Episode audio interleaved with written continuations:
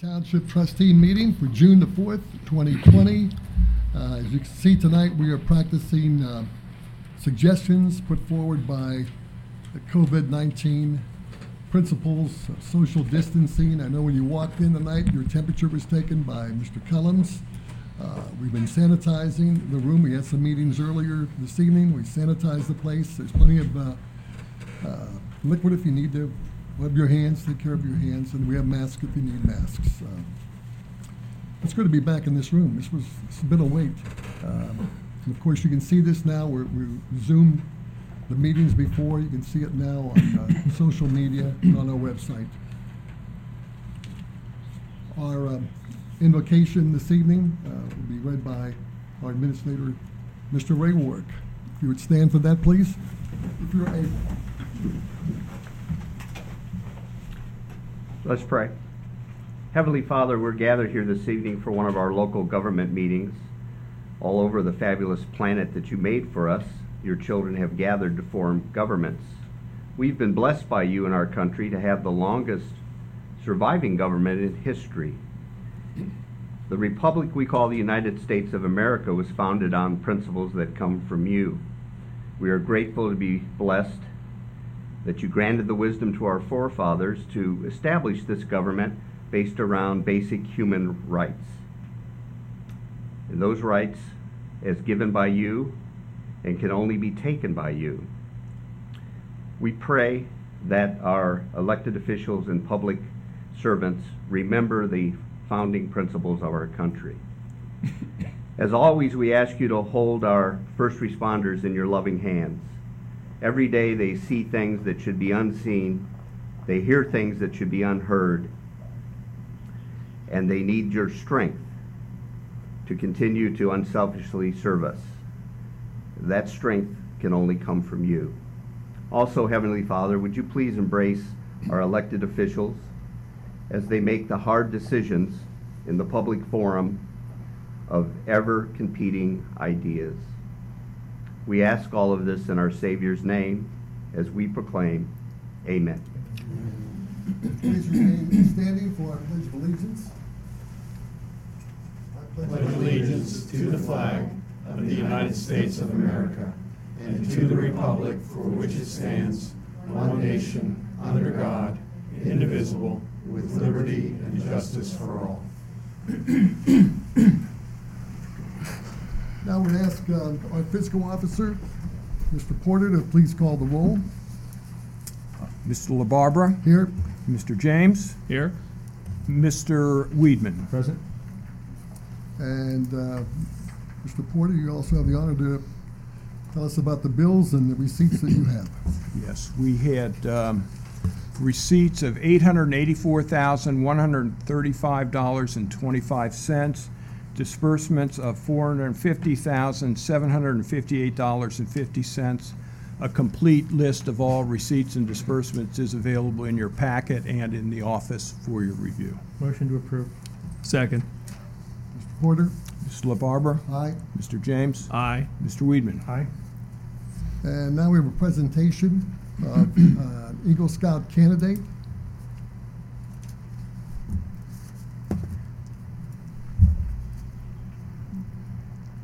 Harrison Painter.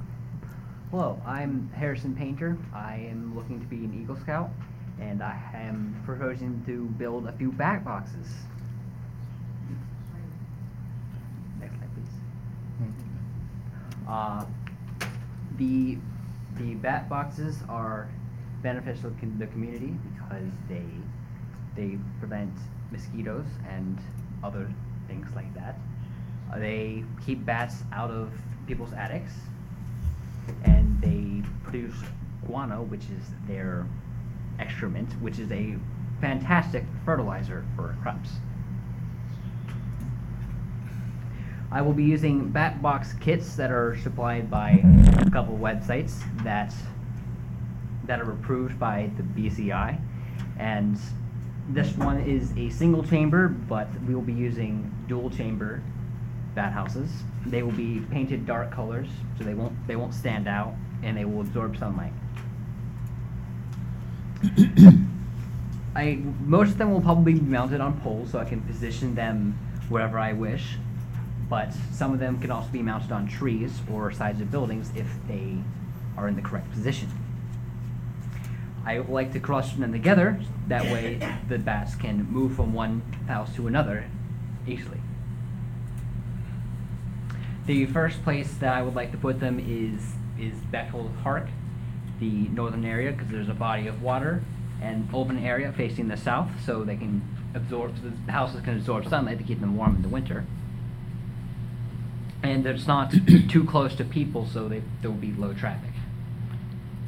The second area is right outside, uh, because there's also a body of water. It's slightly less secluded, but there is a bat house that I saw earlier that is already here. So putting them together makes it more likely that they will be inhabited.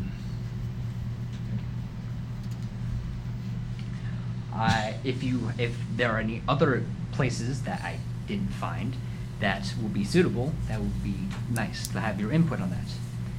Other than that, I just need permission to install them, and I do not need any money. That's always really good to hear. Thank you. Mr. Worth, you want to weigh in on this? I think it's fantastic. We have to have a motion or something to? Deepak, do we need a Any motion? questions for Harrison? Um, I just have a couple questions.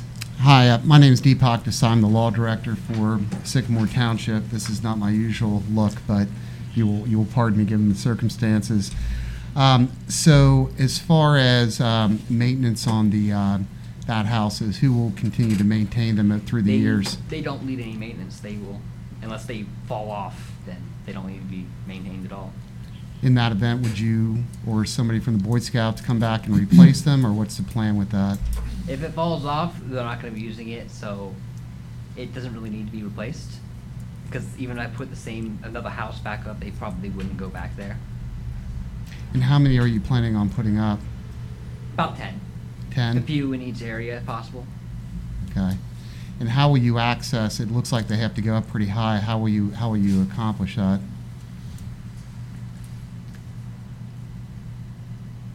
Ladders. Okay. Thank you. Uh, my name's Rob Painter. I'm the scoutmaster and Harrison's father. I'm going to whisper in his ear that the answer.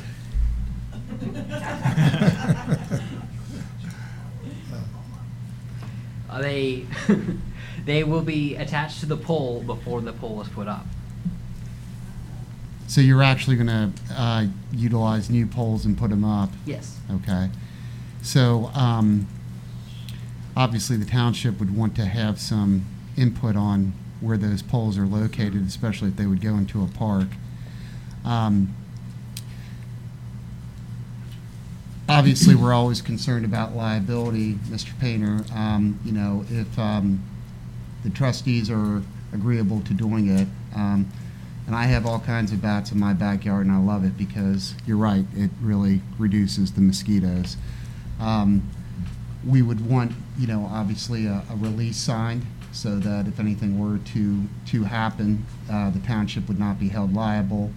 Um, I'm a lawyer; these are the type of things I think about. So, you know, understand? Yeah. So. Uh, You probably thought he was Batman since he's wearing a mask, though. if it was black, it would be better, right? There you go. Um, you know, we, we'd also probably put in that document an indemnification that if there was any damage to property or, or individuals, uh, you know, we'd want that to uh, be covered. So, um, you know, there would be a document that we'd have to put together if the, if the uh, Board of Trustees are so inclined to move forward with it. Um, the one thing I might suggest to the board, um, again, I mean, it sounds like a great idea, um, is to maybe get some more specifics on it. You know, what exactly are the poles going to look like? How high are the poles going to be? Where exactly are they going to be placed, either under option A or option B?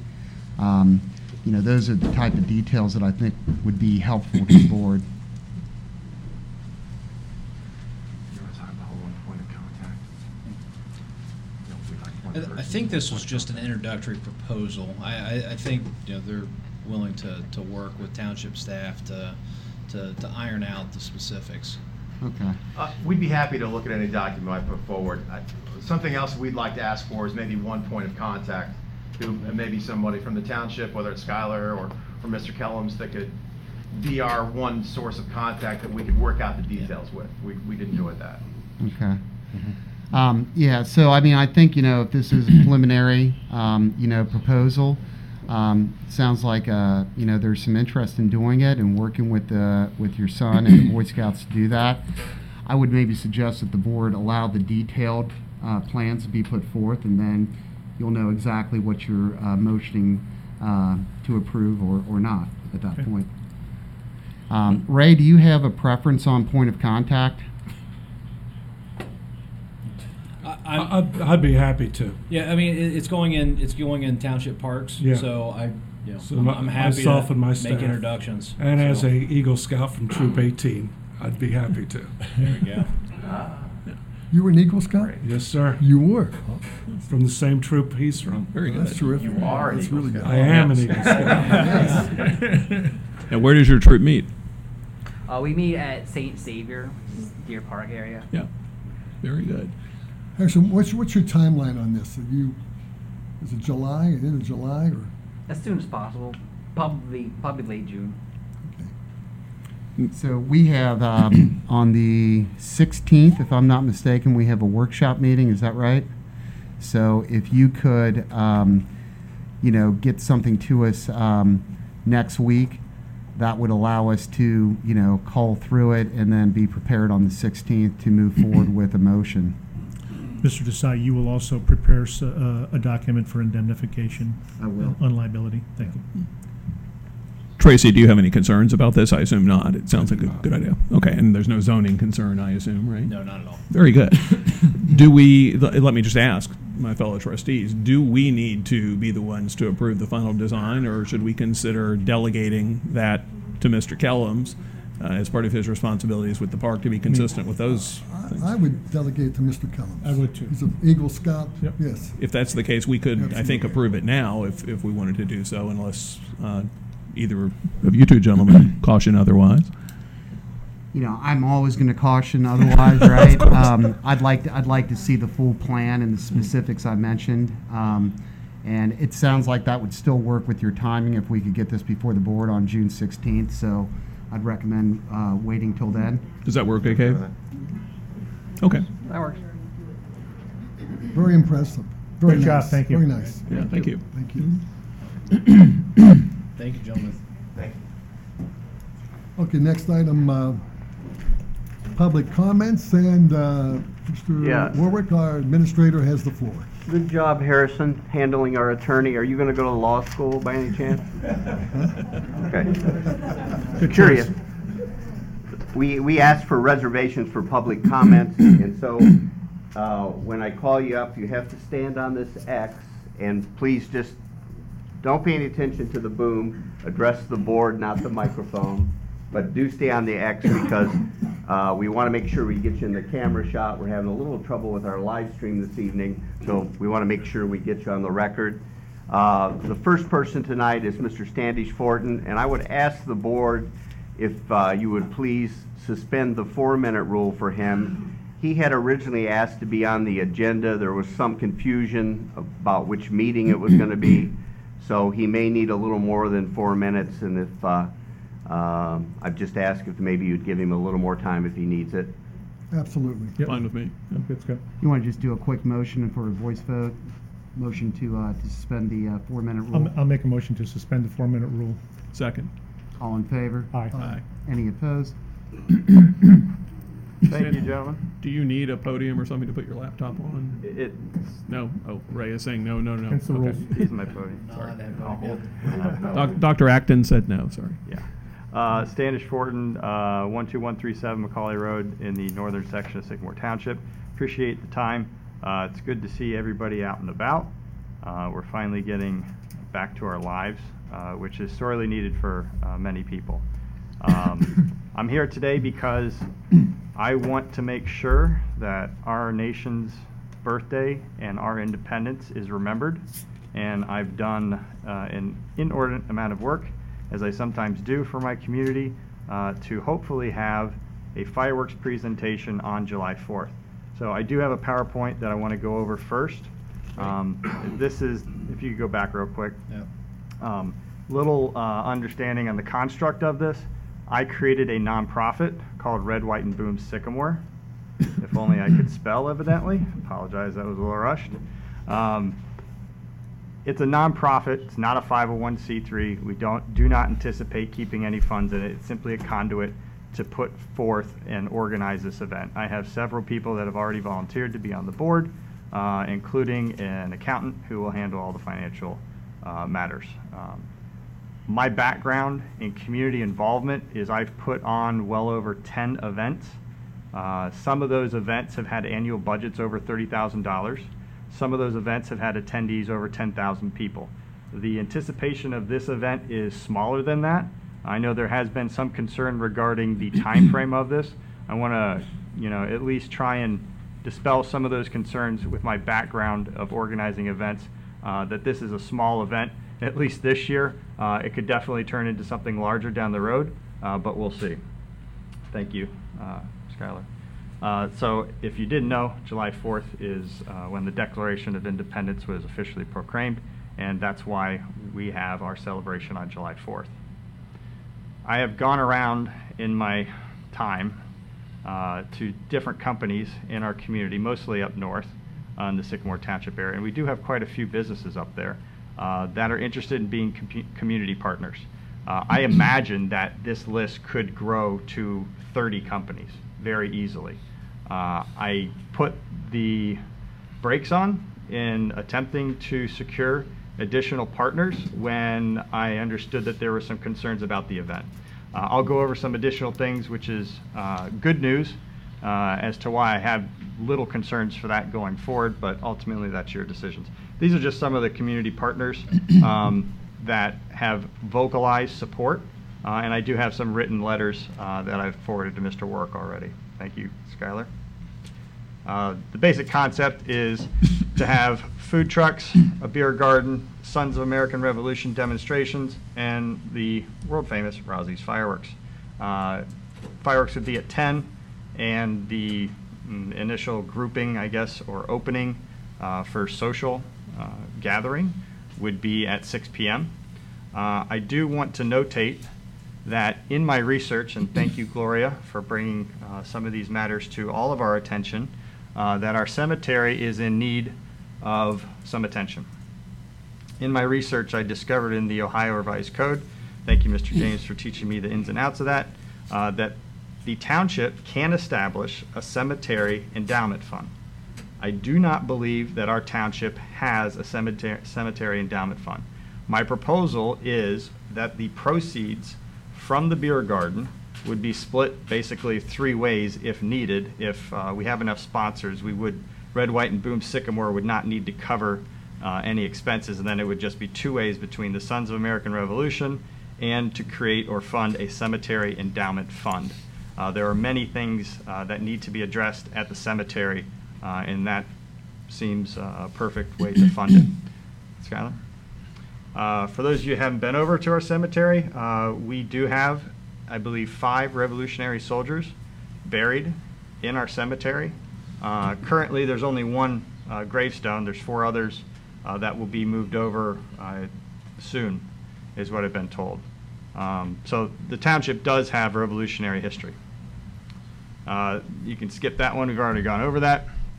One of the concerns I heard from some of uh, the discussion on Tuesday's workshop was concern for the damage to the, potential damage to the fields.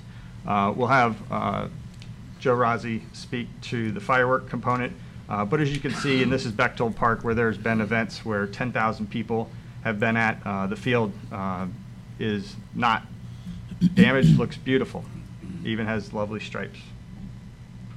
So the, I have, I have no concerns about um, the wear and tear because this is, there'll be just a couple hours of people being on it. And for those that are not familiar with the proposal, the proposal is that at McDaniels Park, we would have fireworks. Um, And if my lighter will work, this parking lot here is where we would have the food trucks lined up. We would have a beer garden here. The rest of this lot would be reserved for handicap parking only. Uh, The lot over here would be for Rozzi's Fireworks and volunteers. And then I have already gotten verbal confirmation. I have written confirmation for parking lot one, and this is actually bigger than what's displayed here. I have verbal confirmation on parking lot three. I am waiting on lot four. Lot four is open uh, automatically until 10 anyways. They just have to keep it open a little longer. And I am waiting on confirmation of parking lot two, which is, I think, Kemper Point is the name of that property. Kemper Point? Is that what you said, Kemper Point? I think it's called Yeah, Kemper I think it Point. is. Uh, and the township actually owns a parking lot in the front of that. Um, so I believe there is sufficient parking. Uh, in addition, I have spoken with the sheriff's department and clarified if we wish to, we could post all along these streets here, uh, no parking for a certain period of time uh, to ensure that the local residents are not inundated with any vehicles. Uh, That is not the sheriff's department's decision. It is, and Tracy, you could probably speak to this better than I, um, the township can do it and the township can put the signs up. That's correct. That's correct, okay, good. Um, The other concerns is um, with this uh, transportation, if you go to the next slide, um, my plan, and I have spoken with the Hamilton County Department of, or Engineers Office, um, shutting down School Road going eastbound. And that would allow for people to park at lots three and four, as we're calling it, and walk safely down to McDaniels Park. As you all know, I have been trying to get sidewalks in this particular area uh, for about a year now. Uh, That's in process, but obviously they won't be in place. Maybe in the future, we wouldn't even have to shut down School Road. Uh, But I've tried to think through and consult with uh, safety officials, for lack of a better description, on uh, a methodology so that people can actually get to the park safely if they are driving to it and parking. Skylar? Uh, If you were not aware, uh, June 2nd, uh, probably about the time you guys were in your workshop, maybe in the afternoon, uh, there was a Responsible Restart Ohio publication put out, uh, which actually took effect on June 2nd, so this is already in effect, and it is for fair boards. I did talk to the Hamilton County head of uh, health, their health department, Jeremy Hessel, I believe his name is. Um, He said he was not even familiar with this to give you an idea of how overwhelmed they are. Um, he suggested that he would review it, that we continue, I continue to move forward in this process. Um, but I wanted to notate that in this guidance, uh, it says, in the event fair boards decide that they can safely host attraction concessions and exhibitors, they must comply with the applicable sec, uh, sector guidelines, including the following. And the reason I reference this is for food concessions, concessions, uh, which it's pretty basic, six feet distancing that everybody's heard over and over. Skylar? And then today, the governor announced orders to reopen certain facilities. Uh, I won't go through the entire uh, part, but effective June 10th, playgrounds and public recreation centers uh, will be open. Um, The intention is to simply post signs at all of the access points to the park to maintain social distancing, uh, to maintain compliance, for lack of a better description, uh, with the recommendations. Skylar? And for those of you that did not know why fireworks happen, you should. Uh, according to John Adams, in a letter to his wife, he said, I'm apt to believe that it will be celebrated by succeeding generations as the great anniversary festival. It ought to be solemnized with pomp and parade, bonfires, fires, and illuminations from one end of the continent to the other, from this time forward forevermore. And that's why we have Fourth of July fireworks. I think he also died on that day, didn't he? And George Washington. Yeah, both of them. Yep. Skylar? Jefferson, actually. Was it Jefferson? Jefferson, that's right. That's right. It was Jefferson and Adams, sorry, yeah. Yeah, you're right. And That's it. that's it. Um, let's see, I just want to make sure I addressed.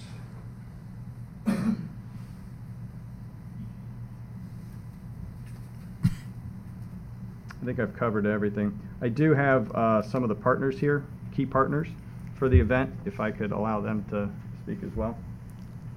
So Joe Rozzi.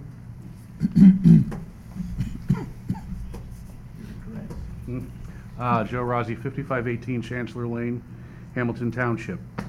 Um, Standish asked me to come to address any concerns directly related to the fireworks and how that process moves and uh, what we're also hearing from other communities as to how they're moving forward with their fireworks displays.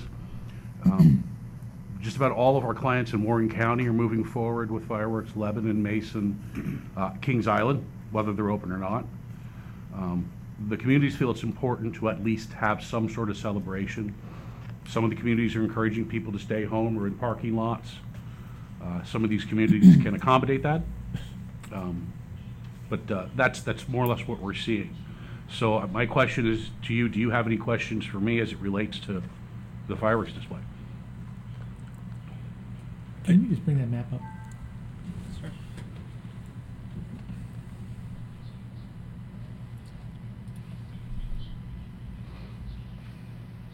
So the fireworks are going to be shot from inside this blue circle?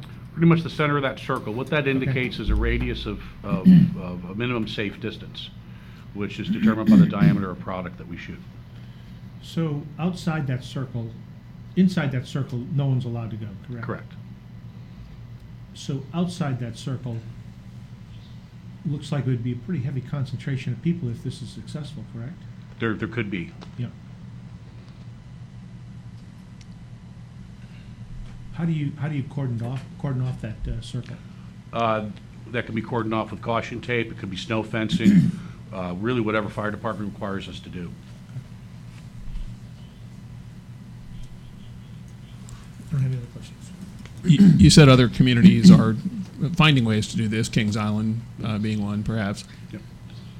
Kings Island has a giant parking lot, though, and the other communities do too. I know Symmes and Loveland together announced today that they were planning to do fireworks shut off for viewing from parking lots at churches and parks in the area and people's homes. But um, and I, I assume you're involved with that too. Yes.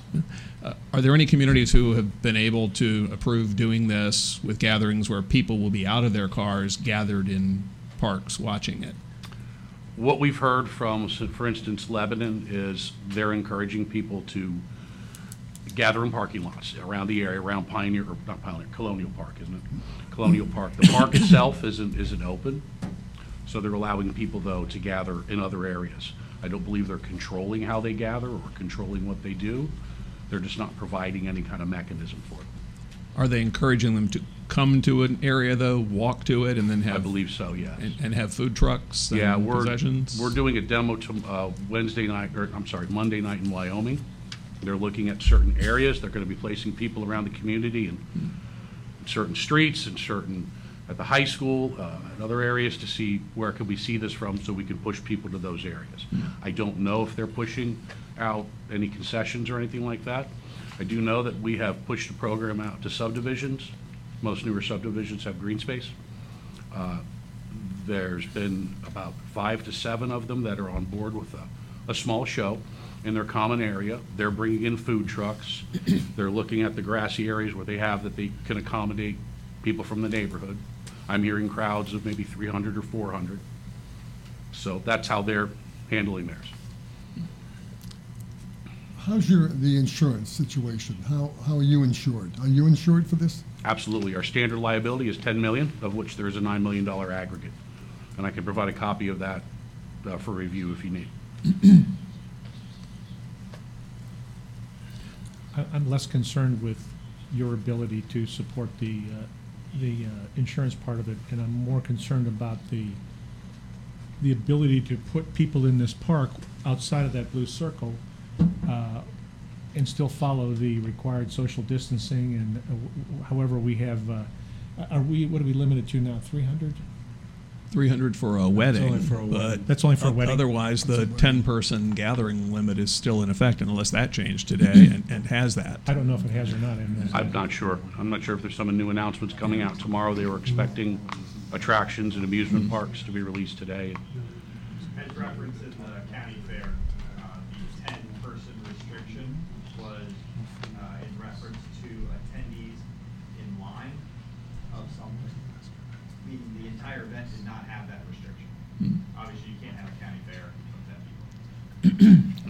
I think the big fear is the unknown factor. We don't know, people have been so much, uh, you know, isolated, and now all of a sudden we have a chance to go out, and all our neighbors around here have canceled their events, so this is gonna be, this could be a really big happening. And I, I just wonder if we can control the crowd. And, and that's my fear too. We, we may well be the only game in town, or nearly the on, only game in town. I'm happy to hear other uh, areas are finding ways to do it when they have the parking lots to accommodate it. I, I know Madeira in the last week canceled their Independence Day celebration because of that same worry. They thought they'd be the only big event in the area, and they would be logistically overwhelmed. Yeah, Indian Hills meeting tonight, I believe, to discuss what they're going to do moving forward. Are they? Um, And, and and I can I mean I will say I would love to see something like this happen. Mm-hmm. This is a privately sponsored event, not a township event, but I see a lot of hurdles and a lot of headaches that it creates for the township and the residents around where it may happen mm-hmm. who are, are going to bear the brunt of some of this too, especially if there's a crushing crowd that shows up because everyone in Cincinnati, you know, Norwood, over Fairfield, whatever says, where are the fireworks to go to? Oh, they're in Sycamore. And they all show up and you have an overwhelming crowd you have health orders still in place and people violating it and we have the complicating factor now of uh, people are very concerned about the George Floyd death. They've been taking any opportunity they can to demonstrate, mostly peacefully, but bad people have come out in some of that too. We're looking at a month out from now. That may have all subsided by then, but that's another concern now that I hadn't even worried about when I first heard about this. But that's something else to think about too. And we don't know where things are going with the state. Um, again, this is not a township-sponsored event anyway, but it's something we're being asked to make our our our park and other areas available to, and to help facilitate. I, I think the no parking signs would be something we'd certainly want to ask for in the neighborhoods if, if this event were to go forward. Um, but I, I know Mr. Fortin's put a lot of effort into this too, and is working hard to try to make it happen, and has some very detailed plans about it. And, and he's he's worked very hard on that and done a good job with that. I think. I know he's got a, a contract with your organization. He's going to have to sign uh, coming up very If, soon. if- yeah, if it comes to that. Well, And, what- and maybe Mr. Fortin could speak to some of the issues surrounding the event gathering Sure. and, and all of those Yeah. things. Uh, uh, I, I was just, m- my purpose here was to, uh, to give you any information as related to the fireworks specifically. Sure. What happens inside that blue circle, and offer what I'm hearing from other communities. Well, a few other questions about that. One, where I was going though, and that is, if Mr. Fortin signs a contract with you and then the county health department says you can't do this a few days before the event is planned, I, I assume he's, he's out the money, right? The No, there's, contract? there's a deposit, we're not, we don't look for a lot of it, you know, we've got to put some, footwork into it. Yeah. So I'm not going to make Mr. Fortin pay the entire amount, we, we will not, we don't operate like that. Okay. But there is a small consideration. And, well, and one more second. My other question, looking at the map here, I, I know some communities have found other ways to do this, like Symmes and Loveland, I think, are having you aim higher. Is that right? Uh, Hamil- City of really. Hamilton. It's, is- what they're doing is spreading it out to two different Uh, locations. okay. So, so we have this park in Symmes, and then we have one site potentially at the high school. Hmm. Or it may end up back down at, at the same park we usually shoot in. Hmm. Uh, so it's spreading it out, you can't really shoot them higher. Okay. Uh, there- there's larger product that goes higher, but you really can't. You're, Not you're the bound by the requirements of, of, or the distances that you have at the site. So that's, that circle is distances to inhabited structures and spectators. Okay. That's my minimum safe distance. And that can be expanded if need be for, and some communities do. Mm-hmm. But uh, that's, that's what the determining factor is. From that site, would the fireworks be visible from any of those parking lots if people remained there? I believe so. Yeah, we were out at the site about a month ago. And, you know, looking at the area, and knowing the area, I, I grew up just up the road here in Heitmeyer. Uh, so I, I know the area certainly has changed a lot since I left. But, uh, I, it's looking at those parking lots, they can be even seen from those parking lots. Uh, So there's not necessarily in the neighborhoods. I mean, naturally mature trees might obscure view, but, you know, there's neighborhoods surrounding it that you can view it from. So you could, if you want to do this in that manner, encourage people to stay in those areas. Just park, watch the show. Initially was a concern about the fields being uh, disturbed, but you have a, we were told you have a platform, you put everything on. and, Well, everything is there's an- no damage. Yeah, everything is in above-ground mortar Yeah. racks, and it's commonplace to shoot in ball fields and, and fields such as this. Uh, So, you know, is, if a vehicle can't go out there, we can move the product out by hand. We've done that before. Uh, We'll leave the property in the condition it was found. Um, I, I, uh, I raised an issue at the uh, workshop on Tuesday as it relates to um, immunity for the township for COVID-19 events. And uh, Deepak, you have, uh, you had put something together. You want to speak to that? Um, yeah, so, you know, what Mr. Weidman is uh, referring to is we were concerned if um, uh, individuals were to um, contract uh, COVID-19 at an event like this, would they try to hold the township liable? Um, there is, as you may know, there's a bill, I think it's House Bill 606, that's out there right now, hasn't passed the Senate yet, uh, that um, is trying to uh, kind of stymie any liability, tort liability, as we call it, for um, uh, COVID-related injuries, if you will. Um, but right now, outside of the normal governmental immunity we have, uh, that bill is still pending. Um, will it be passed by July 4th? We don't know. Uh, but that that's one of the concerns that we had discussed uh, at the workshop meeting. Um, and and unfortunately, there's really just there's nothing that's been passed yet that we can point to to say, okay, this this helps us have some comfort that would, there would not be additional liability. Great. Yeah, and I have not had that discussion with other cities and municipalities, because that's not our part of the component. Maybe Standish could have uh, uh, some comments on it. It's- I'm responsible for what's inside the blue circle. And I, and I get it, I, I get it, everybody's, you know, everyone's concerned, I get it. And, and our industry survives on public gatherings, and, you know, our company alone is looking at a seventy percent reduction in its business. I should be at the ballpark, I should be at Kings Island, and six other amusement parks. We should, we have, all of our overseas shows have, have canceled for the entire season. Uh, other friends of ours in the industry have experienced a complete one hundred percent loss, and they may never come back. We're, we're fighting to survive now till next season, and hoping we'll still do that. And, uh, you know, if there's a way to make it happen, we'll try it. If there's concerns, naturally, I'm in your position. I'm, I'm a trustee in Hamilton Township, so I understand your concerns. Um, All I was here to do is to just, you know, answer any questions as it relates to the fireworks and tell you what we're hearing from other communities that really want to move forward with it. If I could speak, thank you. Please. Um, There have been studies documented uh, specifically for asymptomatic individuals where they did trace them and the contact, they came into 455 people, zero actually came down with COVID. Uh, I understand the liability concern. Uh, Today, you, the township runs that risk every single day. Uh, People have been exposed to this since as early as January, that's documented. Uh, The shutdown did not occur until March, so I think that uh, that legal argument would falter. Uh, But I do want to allow March 1st to present. The lockdown, and it has been a lockdown, has hurt a lot of people.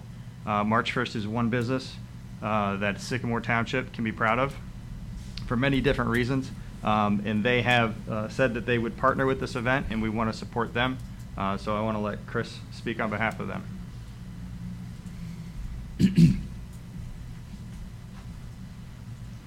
Hi, my name's Christopher Paquette. I'm the general manager of March 1st Brewing and Distilling. Uh, brewery address, my personal? Uh, we're 7885 East Kemper Road in Sycamore Township, and I am 5340 Leatherwood in West Chester Township. Um, so, uh, Standish and I, we've worked together on a few events um, in the past, mostly small ones in the brewery. Um, but um, I will say that that having been open now for the three weeks that we've been open, um, we have noticed that the precautions that we've put in place, move the tables around, we've got masks, we've got sanitizer everywhere, we've got a large space. If any of you guys have been in, you know that our space is enormous. Um, we're, we're making use of the, the patios, the back, the old tap room. You, you guys have all seen it. Um, the, the public and the guests have been very, very, very, very good about policing themselves. I haven't had to say a word to a group over 10. I haven't had to say anything about people crowding together. We haven't had people lingering at the bar. I'm really, I'm really proud of, of our clientele. I've, I've always been. I think that we've got the best, the best clientele of, of any brewery in, in the city. Um, but we haven't had too many issues with people gathering. I can't say, speak to festivals because none of us have been to a festival since um, prior to that. But we were shut down, uh, completely shut down for eight weeks. Everybody, um, myself included, the owners, nobody was um, drawing salary, nobody was getting paid, everybody was, uh, we were furloughed. Um, and it, it hurt and it lasted a long time. We were all concerned about whether or not we were going to come back and what we were going to be able to come back to and if we were going to be able to bring everyone back. And we're still not all the way back. Um, but I, am here to answer any questions regarding um, how we're operating, any questions that you might have about the way the beer garden might operate, um, any questions regarding pricing and things like that too, budgets for beer and, and how those types of things operate too. Well, what sort of beer garden plan do you have for this? That that would be a gathering space outside too, Yes. but like a restaurant space, and would require restrooms, I assume too, which is something I, I guess Standish is planning for with Yeah. portalettes or other things. But what is the plan that you have in mind? So the depending on the dimensions that were, are available to us when we when we file for we have to file for what's called um, and, and Standish would have to file for what's called a, a festival permit an F permit um, to pour beer in an area that doesn't have a liquor license. Um, so we would dictate then the size of that area and, and space the tables out appropriately. Um, March 1st can provide all of the tables and things like that that would be in the beer garden. It would have to be um, a controlled um, attendance. It, it- it's a controlled area. It would have to be snow fenced off because state liquor agency or state liquor control will tell you that it has to be. It has to have defined borders. Um, same thing with us. We can't have just an open patio. It has to have the ropes or whatever um, to define those areas. So it would definitely have to be something that needed to have uh, a, a dictated um, uh, capacity um, and that would have to be managed depending on how big it is. But we could, March 1st, like I said, can bring in all the tables. Um, our distributor can provide the beer dispensing equipment, and um, obviously they, they would bring the beer. Um, and then volunteers would be um, dispensing the beer. Um, so you could make that a 21 and over area. You could make it uh, uh, family friendly if, if you saw fit. Um, if the, if the uh, space allowed it, but beer would not be able to go out of that area. But that's really really the plan is to set it up like a giant patio. And it's something that you could sell tickets to also if, if, if in the future because we're limited space you could sell tickets to that too to raise money um, for the uh, whatever um, foundations you're working with. The cemetery endowment fund is an awesome. I love old cemeteries. Just to put that out there. There's one in my neighborhood that's incredible. What, what sort of participation do you need by the public for this to be economically viable for March 1st to commit to all this and to have the staffing you need to police the area too to make sure you don't get over the capacity? Well, March 1st, March 1st is uh, a, a willing sponsor, and we're willing to to to do this one this year. And if it gets bigger next year, we'll own it. We'll put our name on the front. We're willing to go all the way in for for an event in Sycamore Township because it's an underserved community, especially with Blue Ash and their big thing right next door, and Symmes does a big one every year. Um, so we're we're willing to be the patriarch of this event going forward. Um, this just came across my desk about a week and a half ago, I think, um, and we um, instantly were like, "That's this is our backyard. Like this is, of course, we want to do this." Um, so from us, from uh, a staffing standpoint, you'd need someone to work the gate of the beer garden itself to police that area to, to make sure that, that doesn't go over capacity with just a clicker. And then the volunteers to pour the beer and clean up. And then my staff will handle setup and tear down.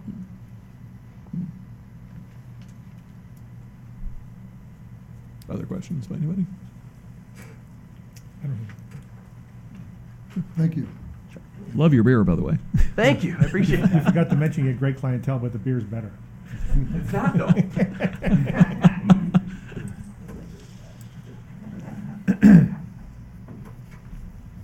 So I just wanted to close in saying that Sycamore Township has the opportunity to either be a beacon of light for freedom and liberty, or it can be the darkness and tell people to stay home.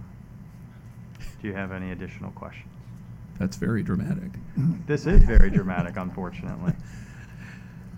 It it is, and we're faced with state health orders out there that interfere with all of this, which is potentially the problem. But what what do you need from the township as to this? I, I envision, among other things, to, to get the liquor permit necessary to sell beer, you have to have the consent of the property owner. So if that's happening on township property, you certainly need the trustees, I think, to approve that, not the administration. You've already arranged for a park rental, from what I understand. We have, have some standards for that, but we have liability concerns too. So what approvals do you need from the township beyond what I've just mentioned? Well, And the parking, no parking stuff, I guess. Yeah, the no parking would be uh, for the benefit of the residents. Uh, But for the actual event, simply a green light. Uh, March 1st is one of the companies that really wants this event. I've spoken to the two direct bordering companies who want to support the event and have signed, one has signed letter of intent, the other one's waiting on the owner to sign that. They are very excited. Their employees live in the High Point area, and this is a way for us to give back to that community. Everybody knows that, you know, things such as uh, the High Point area does not have a lot for their youth uh, to enjoy. Um, so it's just for the community. It's the right thing to do. Every community should have a Fourth of July event. Uh, in my opinion, that's probably one of the reasons why we're not ranked as a top 50 community. Maybe if we did this, we might get on that ranking. I didn't see where you were pointing the, uh, the pointer when you were talking about the uh, streets and the no parking. Are you talking about First to Seventh? Yeah, first, uh, those streets, but just the lower half or the southern half. Southern part of it, okay. Right, yeah. but I really don't think much is needed. Deepak, I remember you speaking on the, or at the workshop about uh, that this is not a typical use, uh, that the trustees should uh, sign for that. But it is a public space. It's paid for by the people. We, the people, want to use it to celebrate our independence. Um, I don't believe that the township need, we're not asking for the township to pay anything. The township is actually going to uh, receive funds from the community putting this event on. Stanley, I think the, the big concern is the unknown factor. Uh, I know when I looked at this initially, I like saying, uh, how about portalets? How many portalets do you get? And then um, Corporal Kidd is standing back there. Tracy Kellums, years and years experience with the festival. How many uh, sheriff's deputies would you have on a, on a, okay, slow night was Friday night. How many would you have? Eight is what I was told. Yeah, eight to ten. Eight to ten. And so you're prepared to have eight to ten Budgeted, Okay. portalets budgeted, street closure budgeted. and clean up? I have uh, a myriad of folks that have supported different events over the past 20 years I've been involved in. Uh, volunteers will not be an issue. One, one other thing we didn't talk about that you and I have talked about, and I think it's useful for everyone to hear, is we, and I, I think you don't want the event to get out of hand, of course, but you want people in the area to be able to celebrate. You've been planning this for Sycamore Township residents primarily. What's your plan for promoting this without promoting it too much? Basically, so that you know it doesn't go Yep. viral on Twitter or Facebook, and everyone says, "Hey, there are fireworks in Sycamore. Get over there." So no, sho- no social media, no radio, no print. Uh, the only advertisement was going is going to be a postcard that would contain the logo of all the community partners and also information for the residents. It would simply go to the residents in the surrounding areas of Sycamore Township. Is there any way to restrict admission to residents or people accompanying residents? I, I don't know We if are that's not, feasible. a- uh, you're teeing me up to say a phrase, but no, we're not going to check papers. You had that queued up too, didn't you? Yeah. So no, this is for in. It's a public It's a park. It's hard public to- park. Well, it is, yeah, I know. Uh, and Yeah. we and there will be people that will elect to stay home, and we could request that if they can view and are close to to remain at their house, so that others uh, might be able to come. Well, and I ask about the residents simply because that might discourage people from outside from coming if they thought, well, I'm, I'm not supposed to go. Yeah, I mean, we could, of course, we could say it's for residents only, but there's no way to ensure that. Yeah. We were talking, we had uh, the JEDS meeting today, and uh, Tom Mueller was here from Madeira, and uh, the Toms were with, with us here. And big, the big concern was uh, the unknown factor. That, you know, we have four thousand people, then all of a sudden there's twenty-five thousand people, you know, what do we do? They canceled because of that, because of that factor. But They had no idea how many people were gonna show up. So, For- so bec- because nobody else is doing stuff, we're afraid of that, we decided to shut it down. There, but there are other fireworks uh, in other communities. So I asked that the township uh, simply allow us to uh, rent the facilities. It's a public facility. We just want to rent the fields to put on this event for the community. And as part of that, we are going to start an endowment fund for the cemetery. Well, here's, here's what I'd like to know, I guess, before we could make any decision about that. First of all, what do our uh, professionals think here? The administrator, Mr. Kellums as to parks, uh, Mr. Desai as to the legal aspects. Um, and I just went blank on the other item. Uh, the other would be, can you get health department clearance for this? I know you said you reached out to him. Was it Greg Kesterman you spoke with? Uh, I've spoken with a couple different people. Jeremy Hessel is the head of the department. Uh, At this point, the guidance was simply uh, the six-foot distancing. Uh, As you could see with the opening of various events, uh, the restriction of 10 does not apply uh, to an event like this. if they could provide an interpretation to the township, perhaps, indicating as such that an event like this was compliant, that keeps us from having to make a decision that might be counter from what the local authorities say, because they do have final say on that. That would be something useful to obtain before proceeding in the end with something. But I'd like to know what Mr. Desai, Mr. Kellum, and Mr. Warrick think. I, I can request that, and that is something that, uh, in my discussion with him today, I suggested that the township uh, request that to make sure that all concerns are addressed. I'd be more than happy to act as the go-between. Um, It's not a township-sponsored event, is, Understand. is the thing. And, It's- and, and don't it's get not me wrong. my I- concern. I'd love to see it be able to happen. It's just there are all these hurdles out there and concerns. So, what do what do you guys who we pay to think about these things think? Well, I mean, the first thing that, that popped into my mind as I looked at this area, um, uh, given the blue circle is going to occupy a large amount of the park, how are you going to enforce the social distancing guidelines within the area where the bystanders will be? Uh, So, uh, clarification, the location of the circle could change. Um, Not to throw a curveball. Uh, But if the entity to the west of the park would allow the circle to overlap their wooded area, that would enlarge the amount of space. Not saying that that would cover it. Um, But to address your concern, all we can do is make suggestions. Even the sheriff's department has said that they are not going to enforce it. So if, if the township were to call the sheriff's department, and we've seen this all over the country, the sheriff's departments have simply said they're not going to enforce it. Yeah, my, I mean, my understanding has been that it's really a public health, it's a health department matter. Um, but I have to be honest, your answer concerns me even more. If, if you're just going to make suggestions, um, and I don't know how many people can pull up in these parking lots, but I presume at least 500. And you're going to have that many people in the current layout, which is a relatively small area. Um, whether or not those people choose to follow the social guide, distancing guidelines is, I guess, to some extent an individual right. But now we set them out into their communities, um, among their elderly parents, um, among their special needs children that may have compromised immunity systems.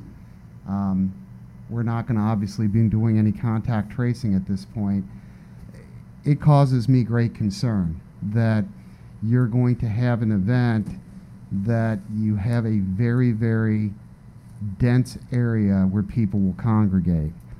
Um, one thing I heard that sounded more reasonable in terms of that concern is if there was some way to keep people from actually going into the park and allowing them to view the fireworks from their cars um, or view them from areas where you cannot have that dense congregation. Um, you know, this, this is the biggest concern for me. And, and I have to tell you, I mean, I'm coming at this from a very personal standpoint. You know, my father is COVID 19 positive. Um, I've had issues with the protocols laid down. I haven't seen my father in two and a half months. Um, you know, I, I don't necessarily agree with them. I think he's getting caught up in some red tape at this point because he's had COVID 19 for over a month and has shown absolutely no sy- you know, symptoms. But, you know, I'm an officer of the court. And, you know, if that's what the state government and the state health department requires, I work within the system. But in the meantime, I, I follow the protocols. You know, I've got a special needs child that's, you know, um, immunity sy- sy- system is compromised. I pulled him out of school before any of the schools closed. Um, I just I have worry. the same concerns. My mother was uh, in a rehabilitation facility, a nursing home, uh, when this came out, uh, and was basically on lockdown. I have other dear friends that are in homes on lockdown. Uh, it is a concern, but that does not invalidate our rights. Yeah, and, I mean, you and I can have a brewski one day and talk about our, our views on that because I'm happy to share them in private. But my my my my point, I guess, to you, Mr. Fortin, is this: my biggest concern is the number of people that will congregate in what appears under the present plan to be a relatively small area, and what might be more appetizing, um, especially for the board, would be if you could do something where people would remain in the parking lots in their cars so that we know that we're not going to be creating a situation where you have really what appears to be an inability to socially distance. ultimately, uh, I, for example, if I can rent the fields and I can have fireworks, but the township does not sign a beer permit, there can be no beer. Correct? Uh, without without the yeah without the liquor permit, yeah, you're not going to get it. So the township has that ability. Ultimately, it falls to you, uh, as the elected officials, to make these decisions. I, I personally don't think that you should be able to make these decisions, but that's my own philosophical uh, interpretation of this. Um, so you're absolutely right. There, there is a way for the township to restrict some of the activities proposed, um, but it is a public park. People are going there every day. I've seen many groups, over 10, every day almost. Um, but that is the beauty of our nation. How many cars can these four parking lots hold? Over a thousand. So, I mean, if you just presume there would be a, two people per car, um, I mean, you could have a couple thousand people congregating in that park. Outside the blue circle, though. Right. And I do anticipate um, that the circle is going to move to the west, uh, which would further open up park space. But, but it won't reduce the size of the circle, correct? No, we could also enlarge the size of the circle, correct, Joe? You could, I mean, you're, you're, you're looking at a larger size product, I'd have to, I'd have to revisit the diagram and see. But, I mean, you- Depending on where the other buildings lay and where other property lines are, you could move that, that, uh, we, basically, we're moving our site further to the west, Right. which is opening up more of the park. It's putting more of a fallout zone on someone else's property, which more than likely need a letter of permission that that's okay with them. Right.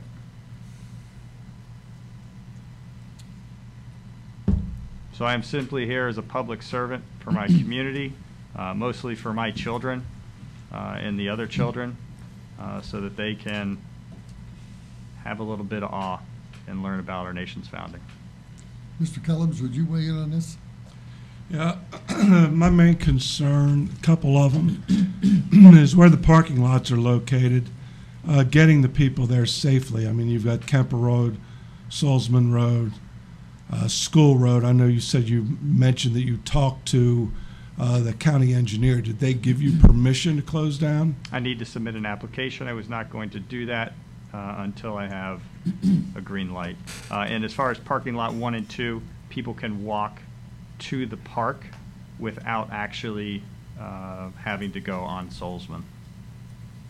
Because that, what's depicted there doesn't show the new uh, curb cut uh, and parking lot that was put in as part of their expansion. Yes.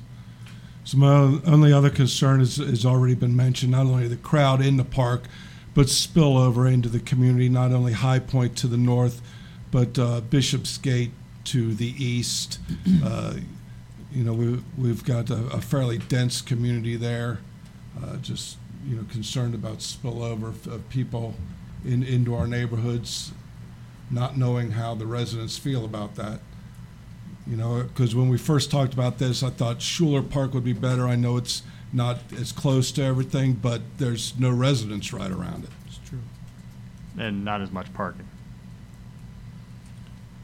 Well, you're using surrounding parking anyway. You're not using the parking at the park. Right. Uh, We did look at Schuler. Logistically, there's not enough parking that people can walk to from there.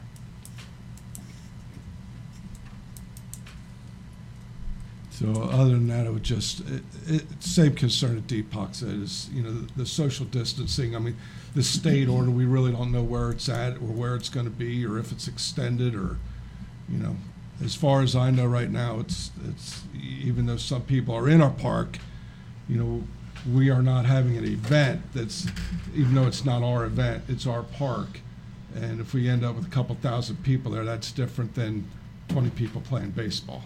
You know, the one thing that I heard was the sheriff's department won't enforce, they won't enforce it. So the sheriff's department is not gonna come and say, hey, you gotta step back, you gotta get away from here, they're not gonna enforce this.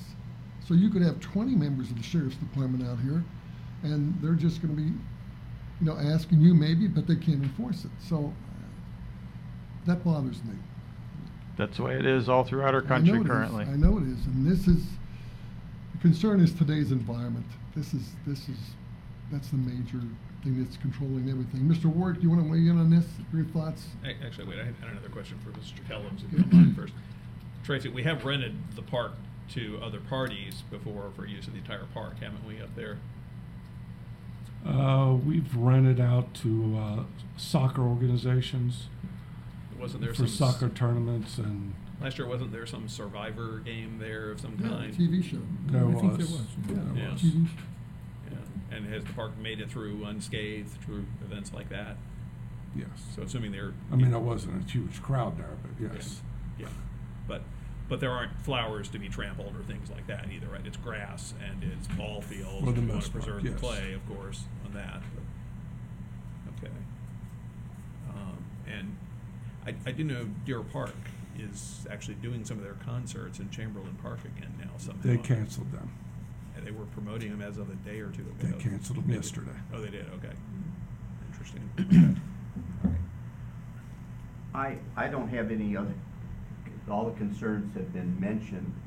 Um, And philosophically, there's a, a lot of, uh, moving parts here. I told Standish, I think more than a couple times, that if I didn't work here, I'd be cheering him on and I'd be in the beer garden. Unfortunately, I guess the trustees can make that possible since I work at Will. Uh, Well, if I weren't a trustee right now, I'd be in the same position too, I think, but, So, but I am uh, one. We've got a state that's giving us unconstitutional rules. We've got a health department that somehow has command of this, both at the state level and the county level. And even though the township form of government is the best that you can get, we are the lowest on the totem pole.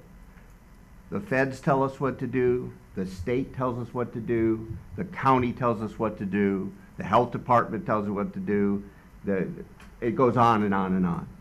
So I think that it's a great idea and all of that, but in my job that I'm paid to do, there are just, we've got all these other agencies that could cause the township a black eye, even if the event went off peacefully, which, you know, we- we- have a fear of the unknown, but it may work just fine. I just don't know. And so I just view it as my job at this point to express my concerns about it. And I don't have anything to add to you know, anything that's been said so far. If Mr. Fortin had county health department blessing for the event, would that change your views, or are there other concerns as well because of the crowding and, and so forth? Yeah, I, that would be nice. Uh, but yeah, I, you know, hopefully there's no, I'm worried about the, the, a crush of a crowd and other things that might happen there. And I, you know, like I say, it's just speculation. How do I know that's going to happen? I don't, but in my role, I I think I have to err on the side of, you know, caution.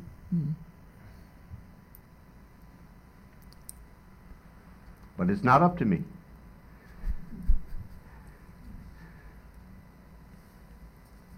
Any more Questions, anybody? discussion on this? Do you want to make a motion to? Well, and I don't know. I mean, uh, I'd love to find a way to make it happen, is the thing. But I, I have all these same concerns too. And if if we were to authorize it on the condition that the health department provide prior approval of it, and subject to final approval of the plans that Mr. Fortin has, I mean, I'd be more comfortable with that.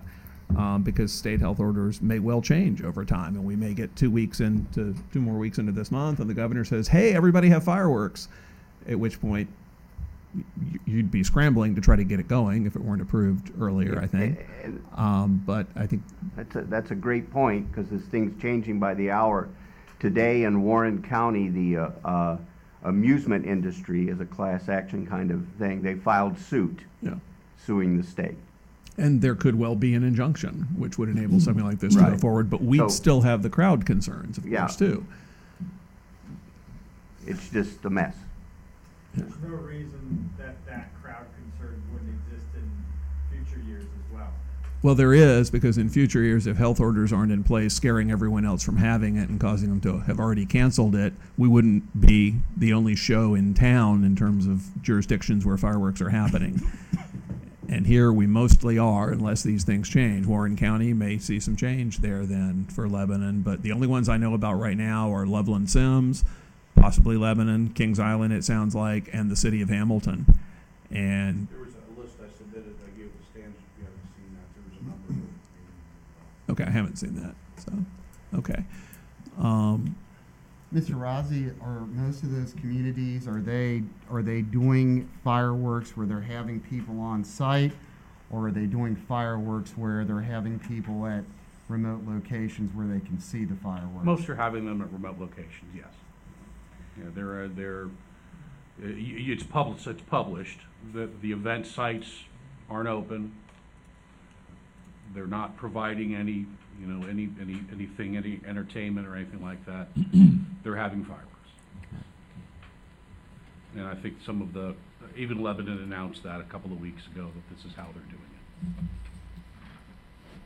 we're, we're sort of in a weird posture in our meeting. We're in resonant comments right We now are. as we're talking about all this anyway, but I, I would, I, I don't think right now would be the time to decide this in the meeting anyway, if we're going to decide something. So we something. would decide this later on and after, But, but if I could finish my thought, there are a lot of members of the public from the township here. I would be interested to know what those members of the public here happen to think about this. This is not a, a poll, and you know, who, however many vote in the crowd win. But I'd, I'd certainly like to know what the members of the public think. So if others hadn't signed up to speak at the meeting and are interested in doing that to address this topic, please uh, volunteer to do so as we move forward with that. Any other thoughts? Hello. Name and address. My name is Kathy Kugler. I live at 7106 Tenderfoot Lane, uh, Sycamore Township. Um, I think that this is a good event to have. Uh, I personally probably, if I went and there were people crowding in on me, I would leave because I have the ability to take my feet and move. Um, I think that you should have some sort of uh, reservation response, not that you would not allow people in, but you know, I've attended a lot of events uh, where you have to RSVP to it in some way, and you get a ticket, and then you come in if you wanted to know how many people thought they might want to come. Uh, so I'm just saying that in that area where you might have people sitting, I think you would be able to say X number of people uh, would be allowed in because you do have the ability to uh, control the perimeter with that snow gating or whatever. Um, so I'm just saying, um, people have the ability to not be, if you don't feel comfortable, to leave. Thank you. Anybody else? Mr. Janice? I have a separate topic at the No, well- citizen comment. Am I allowed to talk to the? Well, no, not right now. We're gonna, we're gonna wrap this up. So you'll, you'll be up in a moment. Uh, He- He's commenting about fireworks. Yeah, if you do about the fireworks, please Okay, make a you're gonna comment do about the that. fireworks? We'll give you an opportunity Yeah. to speak otherwise later. Yeah. Uh, my name's Jay Janis Jr., 4462 Daffodil Avenue, Sycamore Township, Ohio. Um, nothing against Sycamore Township, but when this COVID came out, and it's correct, after Deputy um, Smith mentioned that his department had no enforcement powers for violations of the six-foot rule, I contacted the, Ham- uh, the Hamilton County Health Department, which takes in Sycamore Township. And I did ask them about the six-foot rule, and I wanted to know what their policy was. I did not speak with Greg Kesterman, but somebody mentioned the other name, and that's the person I spoke to. Um, and they told me their policy was they would contact the entity, whether it's a private business or government, their office would contact, not in person the first time, and they would speak to them about the issue. If someone fought, whether it's the same person or someone else contacted them the second time, they would send a personal, you know, an employee out to investigate it. So that's where it's at, or that's at least what they informed me. And I apologize if I didn't hear this during the presentations, but what would be the duration of it once it started, the fireworks? Six to ten thirty, fireworks starting at ten. Half hour? No, no, probably Depends on how many spots. ten to fifteen minutes. So, And would it be rain or shine? yes. Okay. And I agree with Mrs. Kugler. I think it'd be very positive. I have concerns also, like many of you here, um, since it would be basically the one of the few out here in the northeast suburbs. It's like the unknowns, and with this COVID, and Mr. Ward mentioned all these things changing daily. I agree with him, but I think it's it has a lot of possibilities. Mr. Rozzi, Mr. Fortin seems to put an incredible amount of planning in it, and I think with some considerations, I think it would be very positive for our township. Thank you. Mr. Warrick, uh, I know this, we made an exception for Mr. Standish, it- so it's really not public comment time with him. We made it as a special presentation. Can we move forward with making a decision whether to go forward on his part or end it right now? We- We can What- choose to do whatever we want, I think, but I'd be interested to hear more public comments about this Are there particular more pub- topic if we yeah, could. Are there more public comments on this? Absolutely.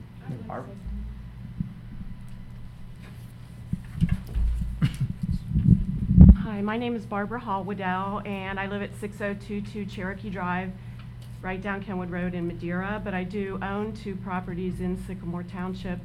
I was working with Standish about a week ago um, to try to find some food trucks.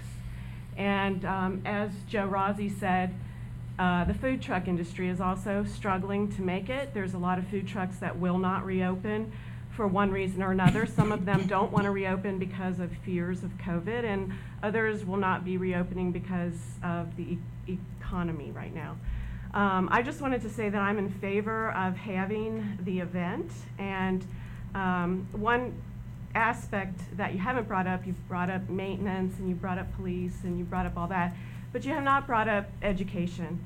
And you know, we're really making history right now, and our children are watching and in my case, my grandchildren are watching. And I want to be proud of the way that I handled myself through this situation of being in quarantine since mid March. I mean, at the time, my daughter's business was shut down, and I, I begged her to just make it till April 1st. You know, you can do this, you can do this, you can, you can make it till April 1st. And then it was Easter. Anna, you can make it till Easter. You know, I think you're going to be okay. And, and to, to think that we're now talking about the 4th of July um, is beyond anything that I thought we'd ever go through as a nation and as a community. So, um, you know, I hope that we can be proud of our handling of this situation. I hope we can have some lessons that we learn from this, that we can teach our kids about what it means to be an American. Because at the end of the day, we have the right, and it's a God given right, to assemble. It's right there in the first article of the Bill of Rights. We have the right to, to religion, freedom of the press, and the right to assemble. And I think that's what Standish is trying to do here is, is teach all of us a lesson about um, what it really means to be an American. And, you know, when I was growing up, there were a couple of songs that really made an impression on me. Um, one of them being Bruce Springsteen's, you know, Born in the USA, right? So just the spirit of being an American, right? And then we had um, Don McLean with Bye Bye Miss American Pie, and the fact that one day the music died in that song, right? So we don't want to let the music die, do we, Mr. LaBarbara? She knows how to push Uh, her buttons, Joe.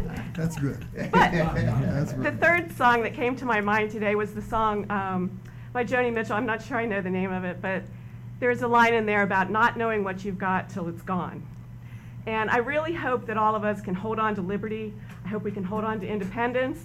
We are celebrating independence from government tyranny. At the end of the day, this is about government tyranny, okay? So please, allow this to go on. Allow the American spirit to thrive. Allow people who, who have risk to not show up. They don't have to come. We're not forcing them to come, right? People can come of their own will. They can make their own decisions. At the end of the day, this is about freedom. Thank you.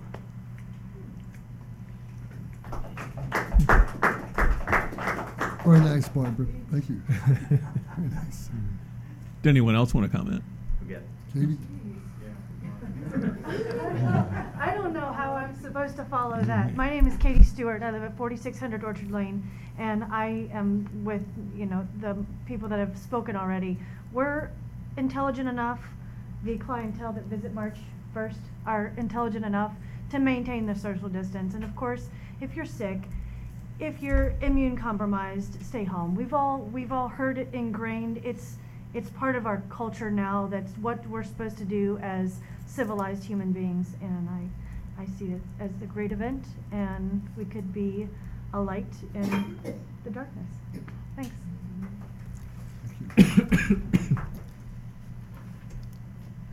Anyone else just for the fireworks?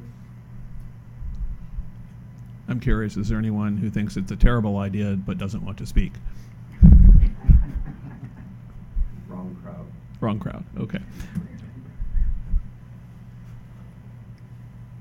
Mr. Warrick, what do we do at this point? Well, I mean, if We're there's still somebody, if there's somebody that wants to actually go forward with it, um, they would make a motion, they would need a second, and then we would need approval of two out of the three board members.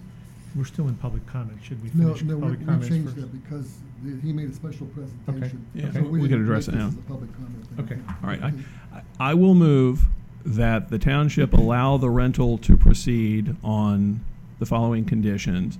The sponsors will agree to comply with any state orders which do apply to the event or any activities occurring there, and the sponsors will seek and obtain clearance from the Hamilton County Health Department that the event is not in violation of the law if it proceeds as planned, and that the event will be promoted only to Sycamore Township residents to try to limit the attendance, and that it will otherwise be uh, put into effect using the logistics plan that Mr. Fortin described in his comments earlier. Is there a second? I'll second it, but I, I, I have great, great, um, concerns about it with today's environment, and, uh, I, I know that, that the people here would behave themselves and act accordingly. Uh, the unknown factor is what concerns me. But, you know, Barbara made a good point, you know. This is our right to assemble, and so I will, I'll, I'll second that. All right, well, let me know. I, I came in here thinking that as a citizen, it's a great idea, and as a trustee, it's a terrible idea. Uh, and you have to balance the two. I'm, I'm here to decide what's best for the township and its residents. We've, we've had a lot of discussion about this already and questions. Mr. Desai, let me ask you, with, with the conditions in the motion, I know you'll still have concerns there, but does that alleviate some of them if all those boxes are checked before the event proceeds? Um, you know, my, my concerns are always, you know, very straightforward. Insurance, indemnification, Um, those are the typical concerns, and, and obviously I've been communicating with Mr. Warrick, and he's been on top of that. I think you heard Mr. Rozzi talk about their policy limits. Uh, you know, we've got a general liability policy as well. Um, you know, um, the the comments I made before, I mean, I think still stand. Um, that um, you're not going to be able to necessarily enforce the social distancing guidelines. Um, and, um, you know, um, that's for the trustees to determine whether or not they, they um, view that as a priority concern or not. Um, you know, you've heard some very emotional comments made. Um, I, I certainly would say this, you know, I, I think that given the fact that there are other communities that are doing them from, you know, primarily remote locations, would suggest that the greater wisdom is that yes, you can celebrate, but you can celebrate in a way that is not just about your personal rights, but about your conscientious um, obligations to the rest of America, which are, you know, you might be immune when you leave that um, park. If you go to a restaurant, you know, if you go to, uh, if you come in contact with somebody who is who is elderly, they don't know where you've been. They don't know what you have. Um, so, you know, those those aren't necessarily um, legal concerns. Those are concerns that I would just throw out there that um, you got to you got to keep everything in perspective. Um, it, it is you know it's a balancing act. It sounds to me like the event could be held um, very nicely with remote locations, um, but you know at the end of the day, uh, if um, you know the trustees want to move forward with it. Um, legally, I think you know um, we've covered our bases with the the conditions you've la- you've laid out, uh, which I wrote down as sponsors agree to comply with the guidelines pertaining to their industries. Um, uh, clearance from the Hamilton County uh, Health Department that this is not a violation. Uh, limited advertising, as Mr. Uh, Fortin described, which I believe he said was no social media, no radio uh, just a, a, postcard of some sort that would be going out to local residents. And then finally, you said the logistics, as Mr. Fortin described, and I presume you were referring to his ability to secure the four parking lots, the closure of the roads, uh, that access that we saw uh, from the two lots that were in the north. I don't know if those were three and four or one and two. Um, so those are the conditions I have down. Yes, you wrote that down much better than I said it, by the way, but that's, that's exactly right. Thank you, sir. And I would think if, if the trustees do vote to approve this, we would then also have to put in a parking plan in the neighborhoods around it as I- discussed, I am which would very- require a separate vote. I'm very concerned about it. Let's- let's Um, vote. Can I just make a comment? Um, I, I agree with Tom James. I think as a resident, this is awesome. As a trustee, we're getting boxed in on this deal. I think that it's, um, yeah, I'm really concerned. If you didn't have food trucks, which were an attraction, and you didn't have a beer garden, which is, which was a serious attraction, then maybe it'd be different. Just to have the fireworks, everyone sits in their car, sits in a parking lot, watches it. I'm all for that. But the fact that this is the only, this is like like Tom James said, it's the only game in town pretty much. And for us to, for us to not know what we can expect from attendance at this thing is troubling to me. And, and I'm saying that as a trustee, not as a resident, because as a resident and as a citizen, I love, I'm just like everybody else commented. I'd be at the beer garden with them. So um, I struggle with this because we have a certain responsibility as trustees to make sure that we're making the right decision for our, for our entire township. And I totally get it. I totally get, you know, this is this is a, a bright light in a lot of darkness we've had over the over the last three months. But I think at the end of the day, the best decision is to remain cautious. So I str- I'm struggling with the fact that we don't really know what to expect when this thing happens. And for that reason, I'm having a difficult time supporting. And I- applaud you, Mr. Standish. Really, I applaud you for the work you've done with this. This is incredible in that short period of time. C- Can I just say one other thing? I, I agree with him. I mean, I'm looking at the plan, I'm saying, wow, this is pretty damn good. I'm, I'm serious. This looks great. A lot of bases covered, great. But it goes back to that original thing that Mr. LaBarber said, you know, what, what, do- what can we expect? We don't know what to expect. And if we, if we knew, if we knew who was gonna be in attendance and, and that we weren't gonna have any problems, I think we'd all be totally on board with it, but the fact that, the fact that there are issues with it, and we don't really know what, what we might expect from attendance, um, that's troubling to me. Motion and second. Let, let, let me ask one other question to Mr. Fortin. Well, no, never mind. No, okay. I'll ask you later.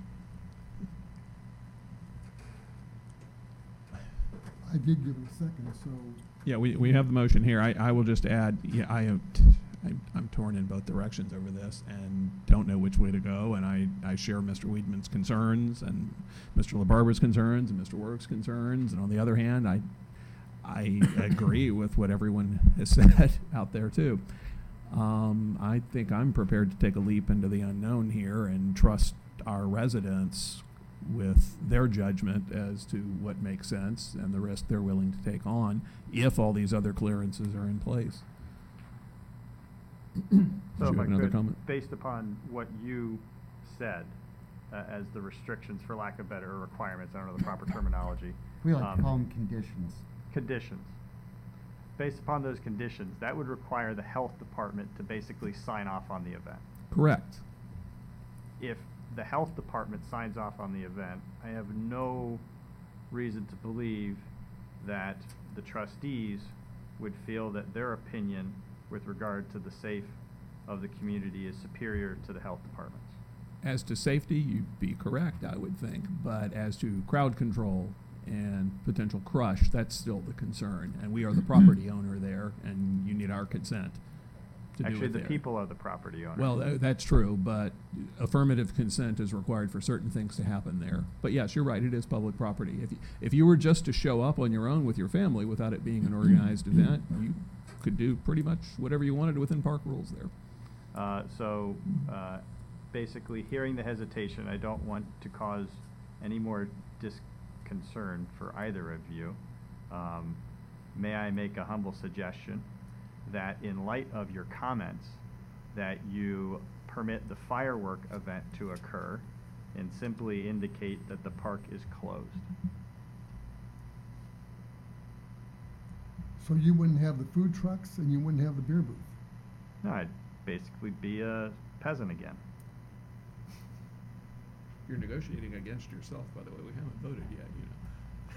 So you, so you're saying you're just gonna have the fireworks and, and nothing else? if that's what would give you guys the ability to let the people celebrate the Fourth of July, yes.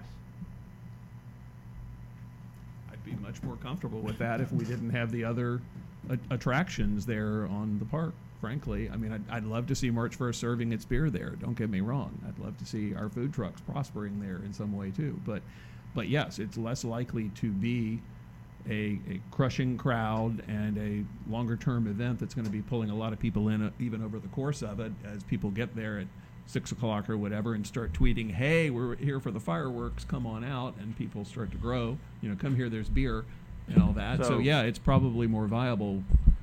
Sam We have to- Adams will be rolling over in his grave. Well, you can bring him in a six pack there at least because you could buy him a Don't say that. Um, but uh, I would pose the question, if that is the uh, way forward, how do you tell the residents that they cannot go to their park? It's a good question. I think, I think it just kind of nixes your suggestion that we should have them in the park without any beer booth or, because I don't know how we tell people, Well, than. well, when we, Tracy's when got we yellow rent the- When we rent the park for a private event, that it's closed off to the public, right? So when we have private events at our, at, that people rent out shelters, for example, it's closed off to the public. So if you were to rent the park, we could Mhm. close the park. Okay. Well, but your suggestion is we close the park so people don't come in, right? We got a conundrum. So, Tracy, gentlemen- Does that sound feasible, does that sound feasible to you, that you could ro- rope off that park? I mean, it sounds feasible. I, I think it could be done, but if, if it's only gonna be fireworks, it's gonna be a much shorter event, and you're not gonna advertise, so people aren't even gonna know it's happening. Rozzi's is gonna come in, set up the fireworks, and shoot them off. Yeah. And he, if he rents the park, it's up to him who, I mean, if he has, he's rented it, he could invite his friends, and I agree, without the beer garden and the food trucks, uh, my concerns about crowd control go down.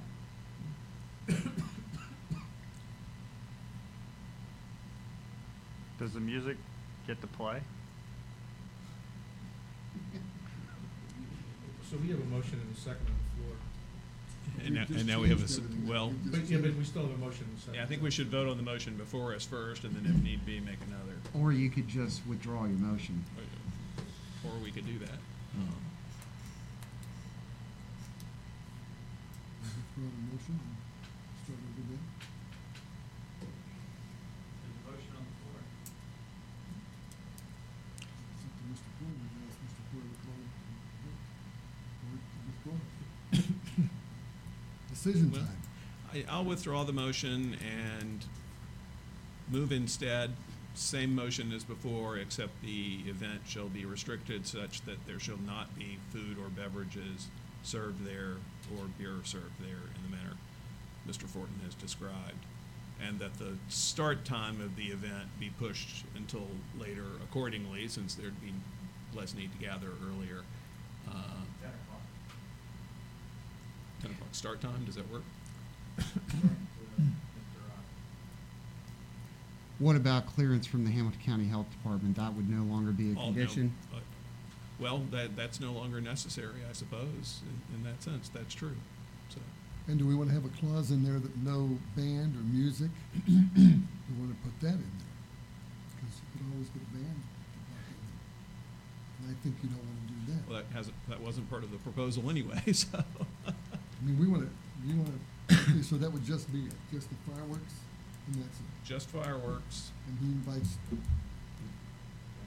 eh, otherwise as stated, yeah. And so he's renting the park, and he's, he can say who comes and goes into the park, because he's renting it. What's- Yes, which is kind of where we were in the first place with this, though, of course, anyway, really. He was renting the park Yes. for this. But, but without the food and the beer attraction, it's much less likely to draw the massive crowd that we all fear might show up there when people say, oh my gosh, we can go drink beer and watch fireworks. Nobody else will let us do it. So, so yeah, with just the fireworks, I think it becomes a much more family-oriented attraction anyway that is less likely to draw a lot of other people who are going to mob in the park. They may park their car, they may tailgate, but I think, I think that's much more workable. Mr. Fortin still is able to have his fireworks celebration. Hopefully, he still has sponsors who will come along in some sense with that, um, that could help him with the cost if needed. But I think that's a, a, a useful compromise from the plan as originally proposed. It Still gets fireworks in Sycamore Township, so our residents can celebrate the Fourth of July and enjoy it. So, close to your house, you can probably even walk, Tom, to see it. I don't know about that. I, I don't know if I can see him from my house, maybe, I don't know. Yeah. Maybe they can see it from the Silver Spring House parking lot. Mr. Standish, do you want us to go forward with this? Are you sure you're having second thoughts about, uh, I don't know where you're going to. First, prefer, well, I would prefer a, a motion to allow my original proposal to continue. I That's would- not on the floor. It's already withdrawn. That's not on the it's- floor. it's no. been withdrawn, yeah. That's been withdrawn. Yes, so there's a second motion, was it seconded? Well, we, I think Mr. James was trying to put the motion together and Yes. kind of thinking out loud. What I, what I was hearing from Mr. James was that the motion would be to allow uh, s- Mr. Standish Fortin to rent the park for purposes of a private fire- fireworks display that would not be open to the public, would not have food trucks, would not have um, a beer garden, uh, would not have any other outside entertainment, with a limited time period of, I believe you mentioned 10 p.m., um, and that would be over at approximately 10:30 p.m. Uh, the other conditions that were in the original uh, process of limited advertising would apply, uh, as would the logistics as you originally described them. Uh, That would be my motion. It would be not open to the public, but invitation only as to private event, and uh, rental to Standish Fortin or an organization he designates, such as his Red White and Boom Sycamore organization. Without the uh, food trucks and Correct. entertainment and, and uh, the beer garden, correct? Okay. And we still have, I trust we still have everything in place as it relates to insurance and, and all that. Right, all, all the other logistics and insurance that he proposed would still apply. The county would need to approve closing off, well, actually, there won't be people walking necessarily, but you'll seek school road path closure for that, so, yeah. I feel, I feel more comfortable with this. Yeah. I do. Okay, uh, Okay, I, I so move. Is there a second? Second, Any further discussion about it? any further discussion? Mr. Warrick, any concerns? No. Okay. March First, any concerns? No. Mr. Porter, would you call the roll? Mr. LaBarbera. Aye. Mr. James. Aye. Mr. Weidman. Aye. Let me suggest March First, might want to schedule an event in conjunction with it at your premises beforehand. Get health department approval. Okay, we're gonna move along now with uh, residents' comments, and uh, we're going back to the rules that we've established. Thank you, Mr. Rozzi, thank you. Um, The four-minute time limit, this is not a discussion. Um, We're not answering questions. You can ask uh, four minutes worth of questions, sing a song, do a dance routine. You have the four minutes uh, to do that.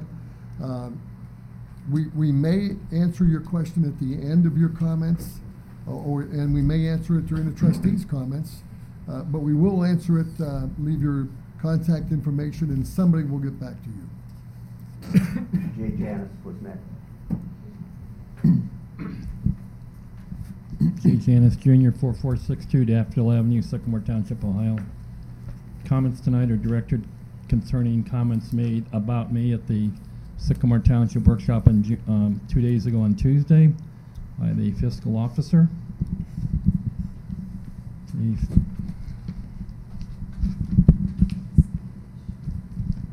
Approximately 45 minutes into the meeting, fiscal officer, in conjunction with some other discussion about um, issues related to a potential uh, financial audit, Mr., as I had it, Mr. Porter said he wanted to know, or he made a public records request. Who wanted it?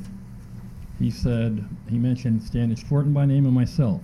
For me, he said, I asked for an audit, an audit committee. Mr. Porter, that is wrong. That's a lie. I've never said that. if you go back and listen to the audio, you go back and listen to the um, TV, the audio-visual recording, I said I had suggested to the trustees a forensic audit. Big difference between an audit committee. To my knowledge, that is fairly common in governmental entities when the administrations change. And as you're, all of us are aware, it went from two to way, two to one, one way for, I believe you've been in office for close to 30 years, to this past January, two to one the other way. Um, in the past meetings before that, trustees James and LaBarbera had offered to you, in conjunction with some reporting by the administrator, Mr. Warrick, to get new software to make it more compatible. I think some here refer to it as the Boxer system. They said it was obsolete, hard to deal with, hard to find out. You were opposed to it. Trustee Weidman was opposed to it. You referred in a disparaging manner to our administrator several times as a non-resident bureaucrat. For the sake of the audience, and again, this is merely, I have nothing against them for their abilities. This is merely, I'd like to all be informed of some of the non-residents, and your parlance a bureau- bureaucrat. Current employ, past administrators, non-residents, I guess bureaucrats. Bickford, Bishop, excuse me, Bickford, Robbie, Behrens, Malloy. Currently, Mr. Warrick. I've never heard you speak disparagingly against any of them. None of them are residents. Here's some of our department heads. Kidd, Smith, Miller, I believe Desai, Petty.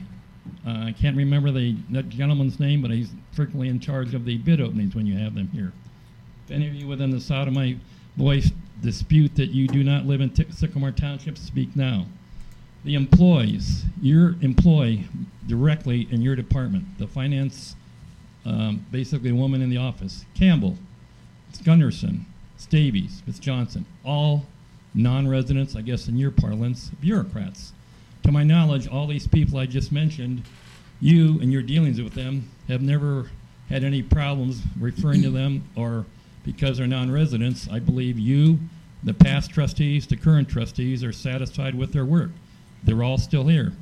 The only two changes that's come this January that I'm aware of is the administrator, a former administrator was a non-resident, he's gone. We have a new administrator. He's, he's a non-resident. You, d- you don't like the new administrator because he asked the questions about the finances, wanted to see the financial records. For the record, trustee LaBarbera at a previous meeting directed him. I've been here for 30 years. I've been in many of these meetings, more than anybody here on this side of the dais. I have never um, heard you or any of the administrators or trustees make a comment as far, is that it? That's four minutes, sir. You can finish your thought. Go ahead, finish your I've thought. never heard anyone um, say it about the budget. So in other words, I don't know what the problem is with why you have any fears of anybody, be it a, a volunteer committee, me, anyone, looking at the budget. Thank you. I have additional comments, but I'll say them at a future date. Thank you. Mr. Abram?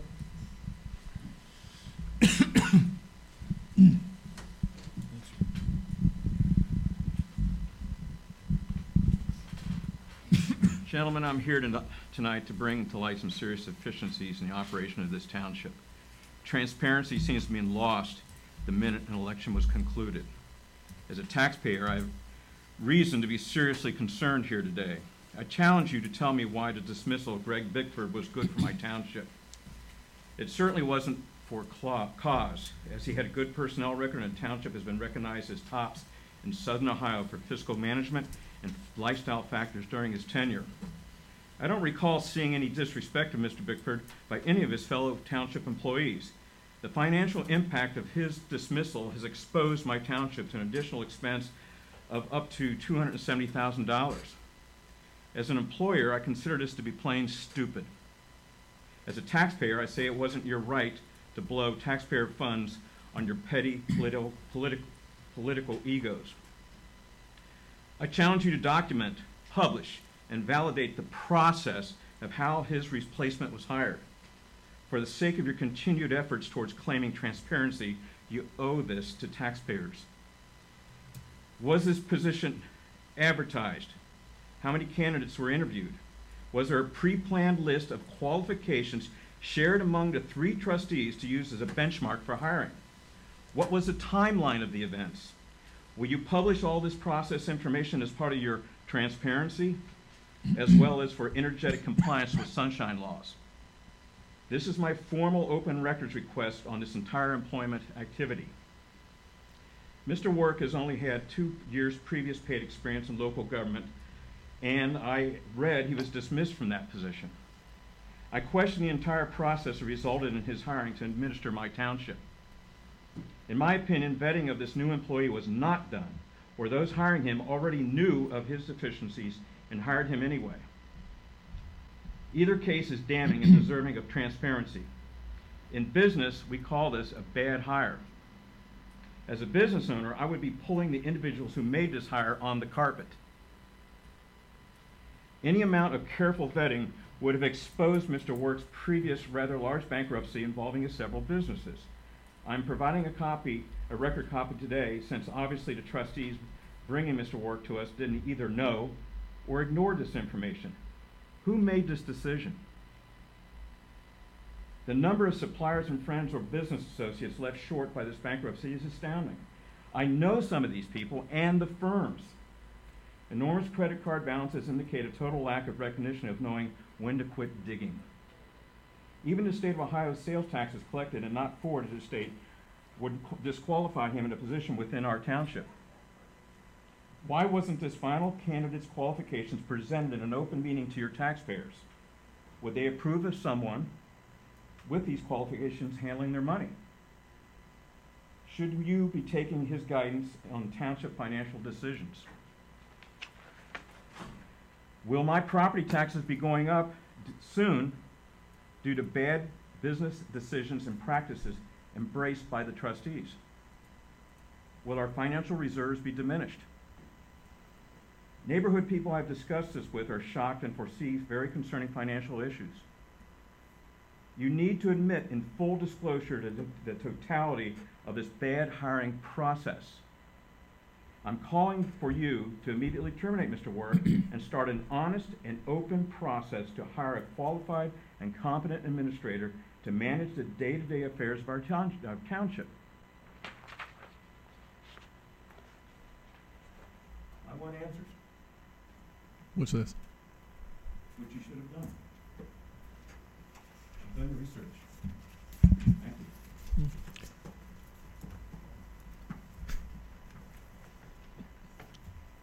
There's nobody else on the list uh, for public comment. Okay, sheriff's report. Uh, uh, Let, let me just speak. Mr. Abraham's walking out the door, so I guess he didn't want to hear the response to the questions he raised. But for the record, Mr. Bickford resigned, and there is a severance agreement with him, and that is the township's official position. Mr. Warrick is eminently qualified, and I don't appreciate someone insulting one of our officials here in the township in a public meeting. Obviously, members of the public are entitled to their opinions, but if Mr. Abraham wanted a true dialogue, I don't think he would have walked out the door now. I'm happy to speak with him later if he's interested in doing that off the record. Thank you. All right, sheriff report, um, pensioning for Lieutenant Smith, uh, Corporal Eric Kidd. Good evening. I have no report. No report? Lieutenant Smith will be back to work on Mon- Monday, June is 8th, Still in Florida, I guess? somewhere. You Good for stuck him. around, you stuck around all that time, thank you. Thank you very much. Quick- And thank quick- you for the service you guys have been doing. Great. Yeah, Good just work. Quick question. I know there were some rumors of activity headed for the mall during the unrest downtown this weekend, but we haven't actually seen any criminal activity around the mall from that, have we? No, sir. That's good.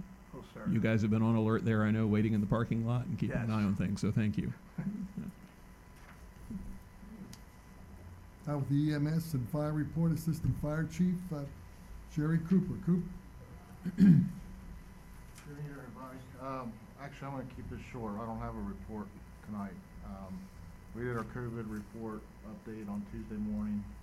Pretty much status quo from probably the last time Chief Penny, uh, forwarded any information, so that's where we stand right now, so. Unless you have any questions about it. Chief, you had a uh, fire earlier today, I think. Uh, I saw a bunch of, uh, you, your guys all left and then Blue Ash came down Kenwood We did about five o'clock. We had a, uh fire that was confined to a bedroom over on Beach. Um, so uh, I apologize for my tardiness getting here. There were some issues that I had to remain, uh, on the scene there, but, uh, but yeah, there was nobody hurt, no, actually no structural damage. We got it, we got there quick and got it stopped, so. But, um, yeah, that's about all I got. I'll keep, like I said, keep it short. Very good, thank you. Cooper, thank you. Thank you. Roads Maintenance Recreation Report, uh, our Superintendent of Roads, uh, Tracy Kellums. It's the only, uh, couple of things that I have since Tuesday. Uh, just want to report document shredding is Saturday, June twentieth, ten to two, and that will be here, uh, in the back parking lot. Other than that, we are moving, uh, forward with the trash bash in, in September. Uh, I've confirmed with, uh, Rumpke and all of our other, uh, contractors, except for one who was supposed to get back with me, so, uh, those will be done in September. I know I receive phone calls every week about when we're gonna re, uh, that, so, uh, citizens will be happy to hear that. So the only other thing I have is, uh, wanna bring up uh, in the, uh, recreation report, I, uh, believe you have before you a list of nominees for the park board. I'm gonna bring that list to you for approval. Uh, It's Ms. Kathy Kugler, J. Janis Jr., James C. Stanley, Christine Early, James T. Riley III, and Lisa Bass Hodge. Motion to approve. Second. Discussion? We, I think we'd already discussed these candidates when Mr. Petty had Yep. mentioned them before, and I, I actually thought we had already approved them and realized we hadn't, and so I had asked Mr. Warrick about that, and we made sure we got it on the agenda tonight. Some of those committee members are here, I know. Uh, Mr. Janis is here, and Ms. Kugler is here. So, uh, pleased you guys are willing to serve as well. Hmm? But we didn't vote yet, we have to do that. Mr. Porter? Mr. LaBarbera? Aye. Mr. James? Aye. Mr. Weidman? Aye. Now, congratulations.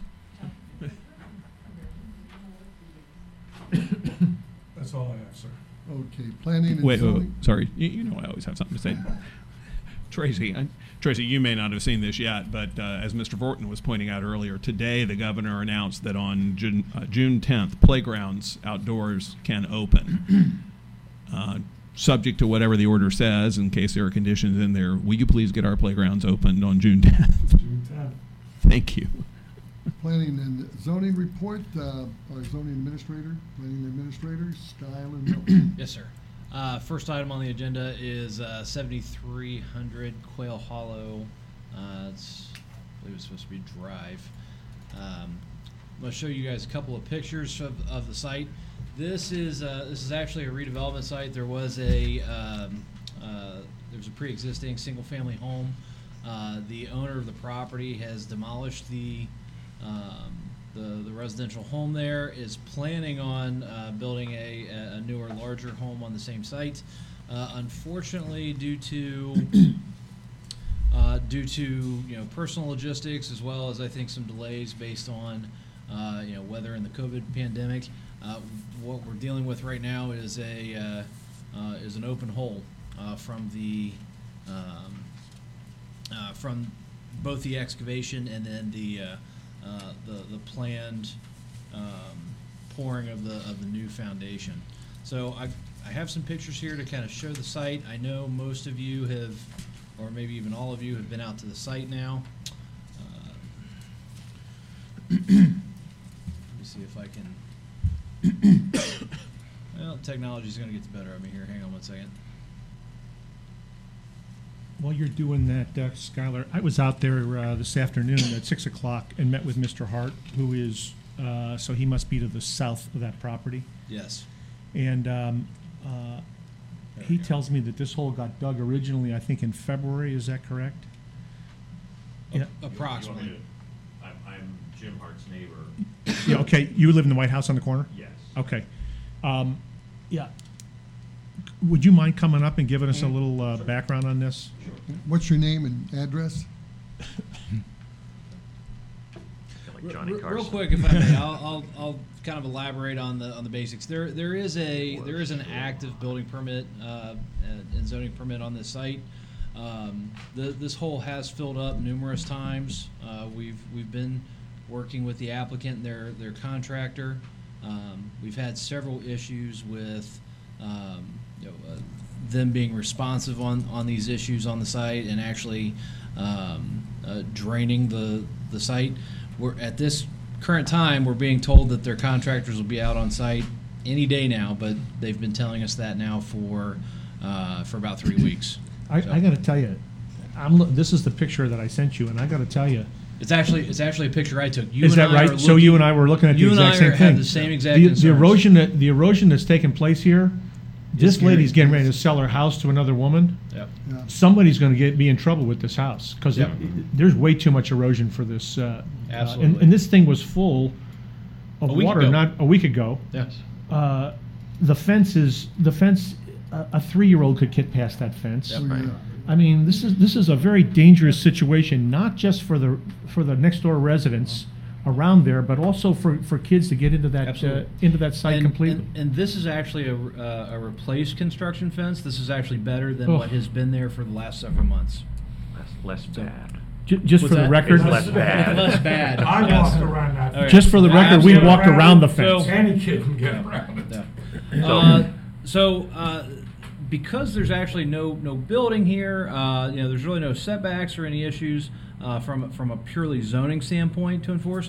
Uh, the the township does, however, have our, our property maintenance code, and uh, you know, my department has issued violations on this site uh, pertaining to uh, you know, improper grading, um, you know, soil and erosion controls, and you know, talking about the issue further with uh, Mr. Desai.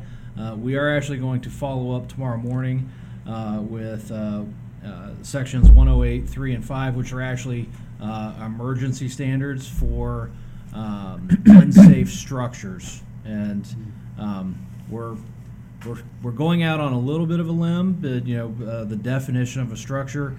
uh, You know, we're saying that this is part of the uh, part of the foundation, part of the part of the basement because it's already excavated for that. Um, uh, if if we do see any water filling up in there, I'm I'm going to go ahead and use my authority in the that capacity as the uh, the property maintenance official to just just go out there and pump it ourselves. I, I think there's very limited liability there, um, but we would need a motion from the trustees um, to to file for an emergency action through the courts. Okay. So- Mr. Miller, do you mind if I, I'm sorry, Oh. you, you wanted to make a comment. I, ju- I think Mr. Miller did a very nice job of explaining it, but I, I do want to walk through some of the uh, particulars of the legalities of how we have to do things, but, sorry, sorry, I to interrupt. No, not at all. Do, do what you need to do. Uh, my name's Robert Sartorelli at 6930 Michael Drive, just to the south of that. And I, I'm here basically um, with Mr. Hart, the- whom I believe you spoke to today.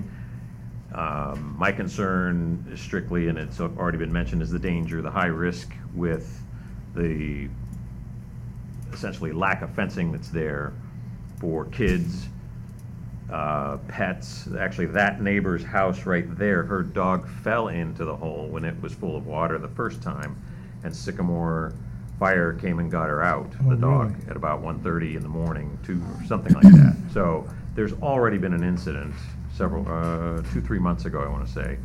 The house was demolished in October. No digging was done until February. And it took them about three weeks to, to get to this point, and it was neat and clean. But with all the rains, the spring rains we've had, you see the erosion there on the north end. So there's, there's the danger standpoint, there's the health standpoint. I contacted Hamilton County uh, about uh, worrying about mosquitoes and, and that kind of control. They came and put anti-larval bricks in there in, I want to say March, I believe it was, but the property's been drained a couple of times since then, so certainly that's gone. Then, of course, there's the north, uh, the north wall that you see there that's, that's coming, that's eroding away. And then lastly, there's the, the issue with Mr. Hart, with what he sees there, there's the erosion from the giant hill back onto his property, uh, and the aesthetics and whatnot. So that's basically the history. Um, I I'd know. like to ask Mr. Desai if, if it's possible that, uh, under the emergency, uh, uh, under the emergency, if we have the ability to get a, uh, a bulldozer and pull all that, push all that dirt back in that hole. I mean, it's the only, it's the only way to make that a safe site, because anything short of that is trouble. And, and I'm really concerned for the lady to the north who, um, I mean, the erosion that's taking place there now with all, with no water in there, it's even gonna be more erosion. She has sold her home, apparently.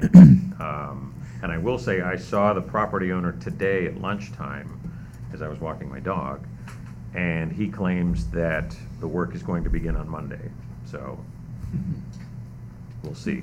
There's I no way remember- that will be dry enough to, to, to do anything in There's there, I no don't way. think. but- I remember looking at this months ago, and I thought they were gonna take care of it at that time. Mhm. And it was a little bit, now it's gotten worse and worse, and then some Yes. pictures we saw a couple of weeks ago were, uh, and that's a lovely neighborhood, and you have to look at, uh, and we need to take care of this. I might add, these are pictures from today. These are today. Yeah. Yeah, I was out there right after you, and while Skylar was there, it looked like a deer had been wandering around down in there now too. I'm sorry. There was a deer that had been wandering around in there too. It looks like there were deer footprints. Oh, footprints. yeah, all we, we, we found deer trail on site today. Yeah. So. Yeah. But yeah, that poor lady next door. But he's always been, I'm getting ready to do it, I'm getting ready to fix it. Well, I'm getting ready to do that tomorrow. Yeah, I mean, this is this, this is the the quintessential, you know, the checks in the mail. Um, I, I again, It's no different than I- what we experienced on Kugler Mill, by the way, Yeah. with that, with that Yeah. house that we're getting ready to knock down. Okay, It's well, we all agree thing. there's a problem, We're I getting think, to it. and We're it's nine o'clock. it. What can Mhm. we do? Yeah. So, So I would like to know, do we have the, the ability to, under emergency, to get a bulldozer and push that dirt back in that hole? No. No? Yep. Okay. And, and we, we did discuss that this week. You know, how how far do our, our emergency uh, powers extend? Um, that was the reason that I'm recommending a motion uh, to uh, to pursue an emergency action through the courts. Yeah, so Mr. Miller and I laid out a game plan. Um, first off, um, he is going to issue a notice of violation tomorrow that is different than the notice of violation that was issued previously in May. This notice of violation is specifically going to follow uh, Part 108 of our maintenance code, which is dangerous structure or premises. Premises being the key here. Um, and he is going to um, start that process rolling to get it teed up. Under the emergency procedures, which are in Part 109, he has the ability, uh, based on the uh, interpretation we have of the uh, project, as he uh, explained, to go in there under 109.2, which says, notwithstanding other provisions of this code, whenever, in the opinion of the code official, and if you will recall, Resolution 2011-109 was passed, and it said any time the maintenance code referred to code official, it's zoning administrator. And in the opinion of the code official, there is imminent danger due to an unsafe condition. The code official shall order the necessary work to be done, including the boarding up of openings to render such structure temporarily safe, whether or not the legal procedure herein described has been instituted, and shall cause such other action to be taken as the code official deems necessary to meet such emergency. So the, it's a three, it's a three-tier plan. First, a new set of uh, violations noticed under 108, which are dangerous structure or premises, because we clearly have dangerous premises here. Under 109, uh, the ability to go in and um, uh, put up any fencing that would be necessary, drain any water that would be necessary from uh, the hole. Um, and number three, as he has mentioned, uh, looking for a motion from the trustees. We don't need it on the first two things I discussed. That's within the authority of the zoning administrator. But on the third piece, looking for a motion from the trustees to authorize the law director to file uh, a uh, complaint and a motion for a temporary restraining order with the court next week, uh, whereby the township is allowed to go in and fill the hole. So again, under, under 108, Mr. Miller is going to issue violations for the dangerous uh, premises. Under 109, he's going to go in and immediately pump any water that may be there and uh, solidify the fencing. And number three, we need a motion from the trustees to allow me to go into uh, court to uh, uh, ask the court for an emergency order allowing us to fill the hole. Okay, I'll make a motion that we, uh, we authorize our law director to uh, file for a temporary restraining order to, uh, to go into court and fill that hole.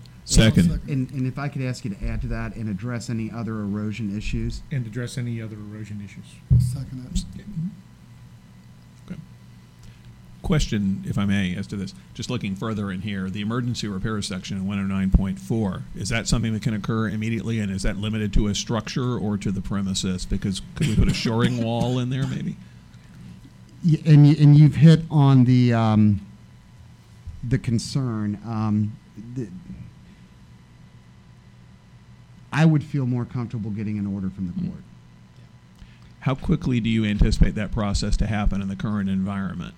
Um, for things that, of this nature, I, the courts are still there. Okay. Yeah, so, um, I would anticipate we would file something on Tuesday, and I would ask the court, uh, to have it teed up by Thursday, so that we would have an order in hand at the end of the day, Thursday or Friday morning.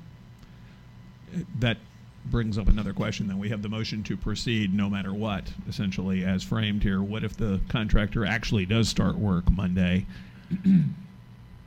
We'd be voting to have you go to court anyway. Would we need to do that, or should we include a contingency in our motion? I mean, I'm gonna be, I'm gonna be practical, um, you know, by the grace of God, I'm not lacking for any work. So this is something I'm gonna work on over the weekend, and uh, I'd prefer not to if I didn't have to. Um, but if we get to a point where the problem goes away, it goes away, and we're done. Okay, well, let, let me suggest or move that we amend the motion before us then to include a contingency that if the planning and zoning director or township administrator informs you that the problem has gone away, you will put a hold on filing the motion. Or stop wherever I'm at. in Or, the or stop where you process. are, yeah. I'll- I'll agree to amend my motion. All right, so we have a motion on the floor uh, for the law director to seek an emergency order from the court uh, to fill the hole, address other erosion problems, with the caveat that if the township administrator or the zoning administrator inform the law director it's no longer necessary, I'll stop. Correct. Okay. If if necessary, I second the amended motion if that was. So for discussion purposes, can I just suggest we have some kind of time limit on this because we've seen these in the township for a lot of years. Oh yeah, I'm gonna get to it next week. Oh yeah, I got the crew coming in next week. Two months later, it's still, nothing's done and we still got an issue. So, um, I, I'm more, I, I mean, I, I think we have to, at some point, we gotta say, we've Oh, gotta yeah. just do this and it doesn't really matter whether the guy says he's gonna come to work tomorrow or not. Oh, yeah, that, that's not what I meant. I just didn't want to leave an open-ended motion technically ordering Mr. Desai to file it anyway if it's no longer needed. Gotcha. So, yeah. I just want, I just want to be clear with that. and- and I, I, I Skylar would be- say. I know Skylar will be on yeah. top of it. So, so, so my trigger for, for contacting Mr. Desai will be when I see construction crews on site doing, you know, having substantial commencement of work. Yeah. Yeah. Yeah, A- and I'm sorry, I'm just thinking like a Stabilize the lawyer site, trying to dot all form- the yeah, i's here. Form up the foundation, yeah. yeah. And procedurally, I think Mr. Weidman did the amended motion, so I still think we need a second for that. Second. No. So we would give him like thirty days to do this, to get, get this going? you're gonna put a time frame on I'm gonna ask for immediate relief. Immediate. Okay. We already have active violations on the site based on, based on other components of the property maintenance code. Mr. Stern, uh, Mr. Sternwell, did, did the health department, has they been involved in this? Haven't they come out to check this out? Not to my knowledge. It was the, um, the, the folks that came and put the anti-larval in initially, uh, and again, I want to say in March, was Hamilton County Water. And, Soil and water? yes. Yeah. Soil and water conservation. But not Health Department. Unless Mr. Hart's contacted, but I, I don't know that. Mr. LaBarbera? Aye. Mr. James? Aye. Mr. Weidman? Aye. Thank you, gentlemen. All right, uh, the other item I have is the, uh, Did you have any other comments, Mr. Sardarelli? No, that's all. Thank you. Thank you. Hopefully we can get that resolved for you.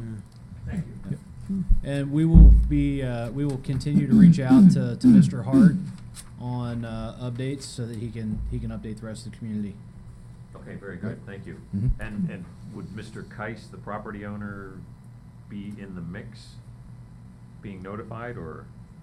I'm Uh, just curious. the- Is that to the north? Uh, He's the owner, yeah. the- Oh, oh, oh, you The mean owner the of owner the site. whole. Oh, oh, the guy with the hole. Yeah, Yeah, he'll be we're, we're, notified. we're in constant contact with, with him.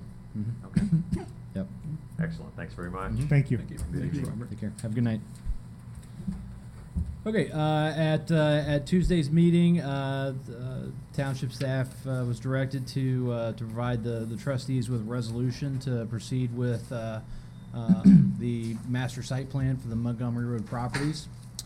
Uh, let's see here, let me pull this up for you.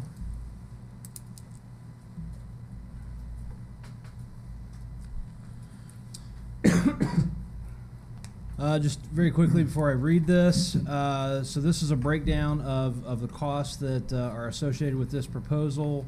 Um, the market analysis will be performed by Market Matrix, uh, uh, Metrics LLC. Uh, that's a total of nine thousand dollars. Uh, the focus group meetings, which are twelve hundred dollars each. Uh, so there's there's three focus group meetings, followed by the the master uh, master plan charrette at eighty five hundred dollars. Um, after discussing this with uh, the township administrator, we decided to, to round this up instead of instead of leaving it at uh, twenty twenty one thousand one hundred dollars.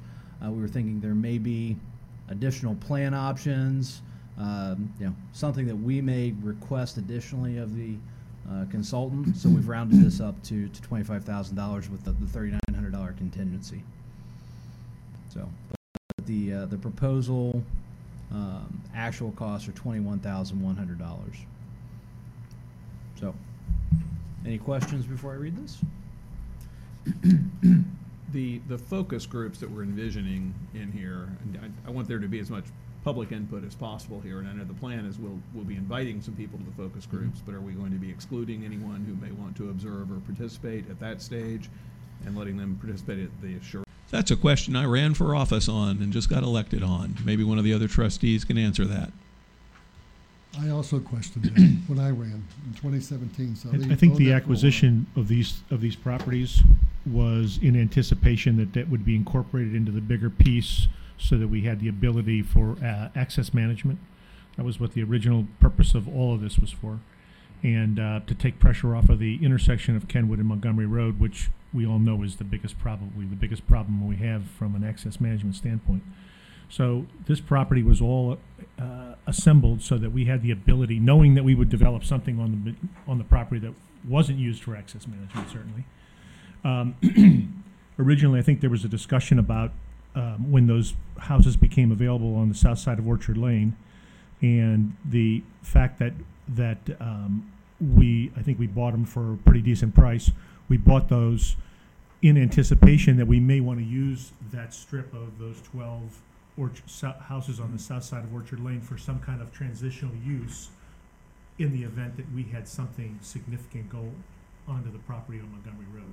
So in good planning always says you want to have a transitional use, you don't want to just stick. I mean, we, I, to be honest with you, we made a mistake when we did, um, uh, uh, what's the one, uh, just south of there? Redstone. Redstone, where we approved the plan and the parking garage, I mean, you can almost stand there and ho- hand somebody a beer on their deck because it's so close. And that's really not good planning. And so the thought process was, if we had these houses that were available, that we would use that as a transitional use to, uh, to get from single-family housing on the north part, north side of Orchard Lane to the more intense use along Montgomery Road. So that, that was the thought process when we bought them, and we bought them for a pretty reasonable price, that's why we bought them. Would you sell them for what you paid for them? Um, I guess it depends on what the, what the charrette comes up with and to try to determine whether these are of value for a transitional use or not. I mean, I mean, that's what we originally bought them, bought them for, knowing that we were gonna put a, an access management plan through that property somehow, and the rest of it was gonna de- be developed into a more intense use.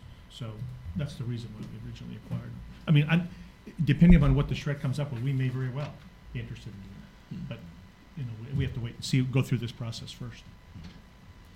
Yeah, part of why we want to do the process here too, and, and thank you for the explanation, Tom, um, is that is basically prime property. I mean, it's one of the best properties in Hamilton County for something, and we want to make sure the right thing that fits our township is there, and that's why we, we want to go through this process because we trustees aren't real estate developers. We don't know what the best use is, and we don't necessarily have the most original ideas for what could be there.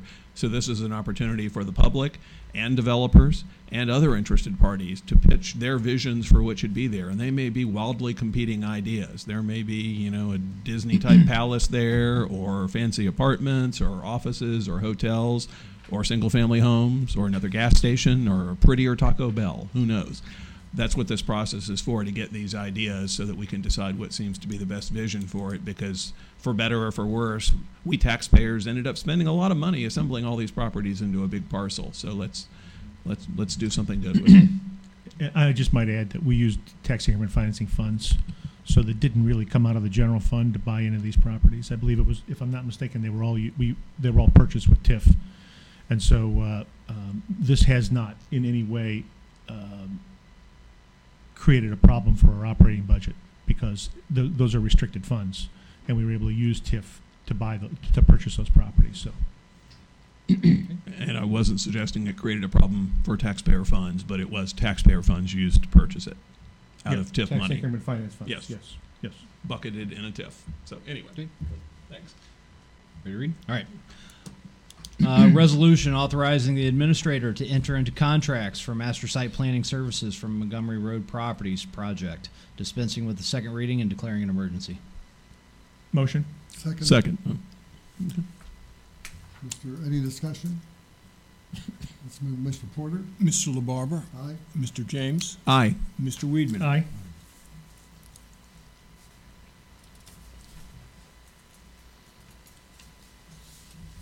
Tyler? Okay, uh, that's actually all I have for, um, uh, for, for my section tonight, though. All right, Thank you for your time. Thank you. Can, can I just ask a question? I don't want to prolong this No, that's meeting any longer, but we had some discussion in the workshop the other day, I know, about the Myers Cooper project there, Mhm. catty corner from Jewish Hospital, and I think there may have been some more communications afterward, have there, or something else going on? Uh, Can you there- update us? There, there have been uh, more communications with uh, the uh, the project owner, uh, site owner. Uh, we have seen improvements on the site. Their landscaper was out there. uh, I have been out to take pictures. Have not had an opportunity to speak to uh, Mr. Desai and uh, Mr. Work about it in detail to determine, um, you know, how close they are to to satisfactory compliance with uh, with our conditions. Um, Well, I won't I- put you on the spot then if you're not ready yet to no, that's fine. it, so- Uh, but there there has been some movement on the site. Um, uh, we have not issued any other permits uh, on on the site, and uh, at this time, we're still holding all those. Um, there there is one uh, other other tenant in there that could potentially receive a, a certificate of occupancy from Hamilton County Building Department. Uh, I hope that doesn't happen, uh, but uh, a- as we're told by by the county, that's um, that's outside of our uh, control at this point in time. There are some discussions on on that front as well about um, you know our, our contract with with Hamilton County in that regard. Okay, and for the public's reference, if anyone didn't watch our workshop the other morning where we discussed this, the county got ahead of us. We attached some conditions for zoning. A prior board had approved zoning for that project and put several conditions on it before anyone would occupy it, and the county didn't wait for the township to issue a certificate indicating that those conditions had been complied with, and they hadn't yet. And so someone moved in because the county let them, and so that's a bit at cross purposes with the purpose of putting conditions on these things, and that's what this relates to. So that's all still in the works. Yes, sir. And some of the neighbors are still concerned about this. Uh, Law Director, uh, Deepak Desai, Nothing to report, sir. And our Administrator, uh, Ray Warrick with All I have is a large purchase order, which is uh, um, for our audit that's uh, required by the state of Ohio. The uh, audit is running a little bit late because of the COVID-19 uh, pandemic, and uh, so he, they have started work on it, and so we're, uh, uh, we did not uh, issue the PO at the time that the contract was put in place, so I'm asking for approval for this uh, purchase order for thirteen thousand seven hundred fifty dollars payable to the auditor of state. Motion to approve. second.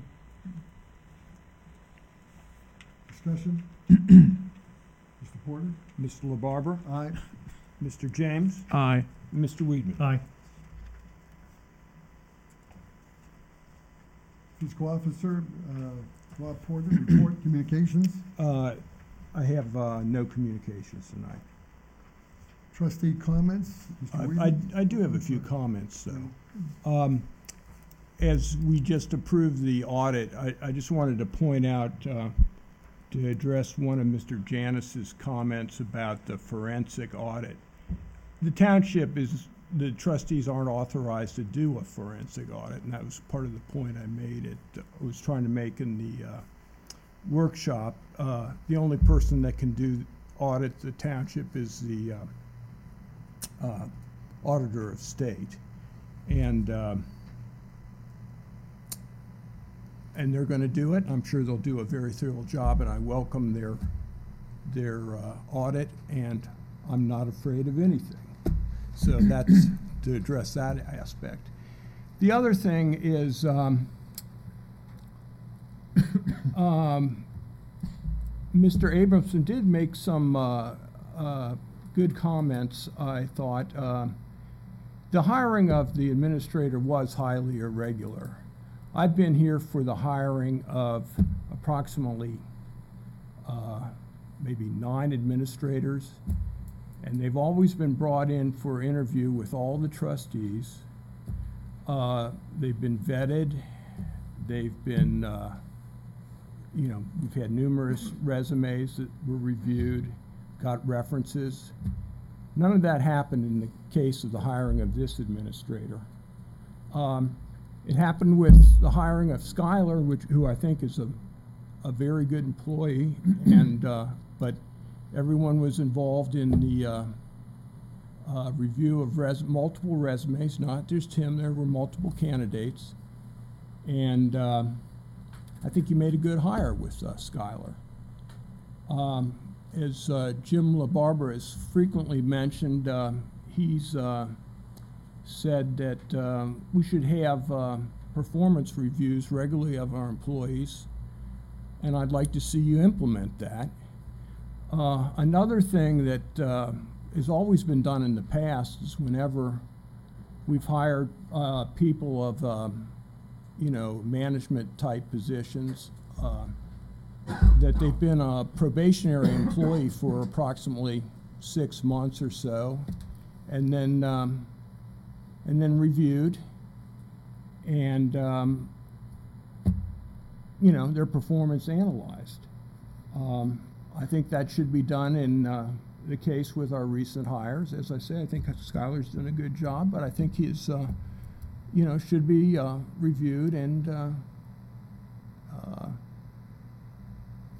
you know, I, I in fact uh, urge you to continue in his employment. Um, but I think that should apply to all our uh, senior management. Uh, as uh, Ms. Little Barber pointed out, we should review our employees and um, put, you know, put those reviews in their, in their records. Thank you. Trustee comments? Um, Yeah, I have Mr. some. Weidman. Yep.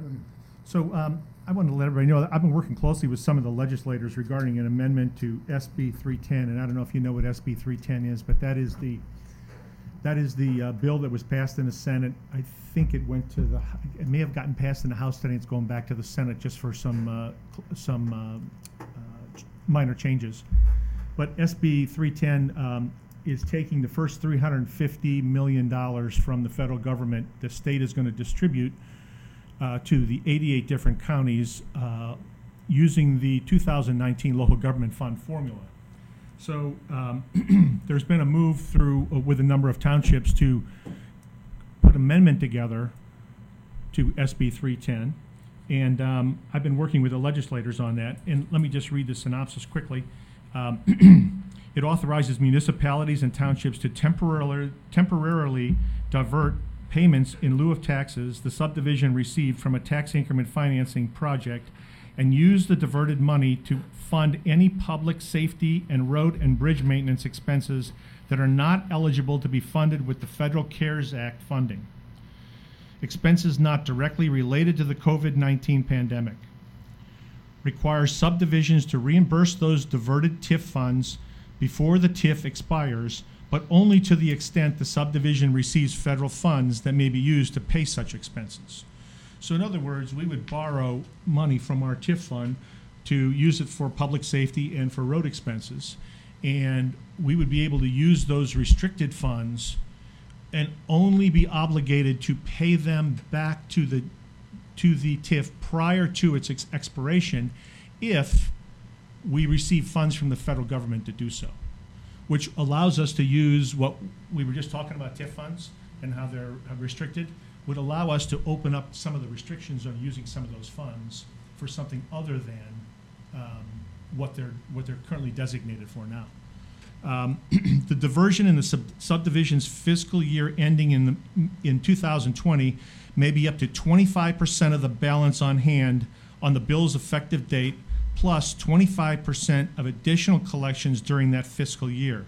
While the diversion fiscal year ending in 2021 may be up to 25% of the balance on hand on the first day of that fiscal year, plus 25% of additional collections during that fiscal year. So um, it is a push. Um, some of you may know I'm president of Ham County Township Association, and I've gotten a lot of uh, push from other townships to get this amendment through in the uh, state house and the state senate. Uh, I'm told that the governor is willing to to sign it if uh, the house and the senate can come to an agreement of language. Um, I would suggest that we uh, we prepare a letter to our legislators in support of this amendment, as it would be a significant financial help to our township. So I, I trust you all would probably agree that that would uh, be This is Bill beneficial. for us. Bill Seitz working on this. and Cites Connie is in the House and uh, Blessing in the Senate. Most likely, but I'd like to read the bill first. Which House bill is it, by the way? Uh, So it's an amendment. Um, I'm happy to, to forward you a Yeah, copy please of the do, amendment.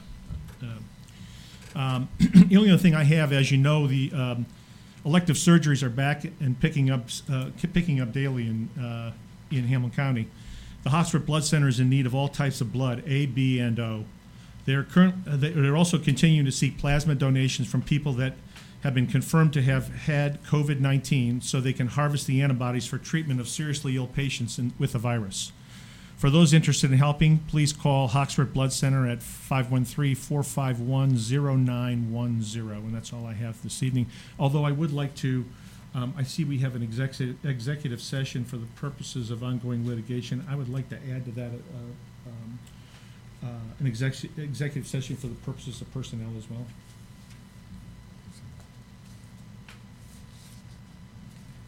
And that's all I have. Yeah, uh, a few things here. First of all, just a reminder to anyone in the public, if you haven't responded to the census yet, do that, please.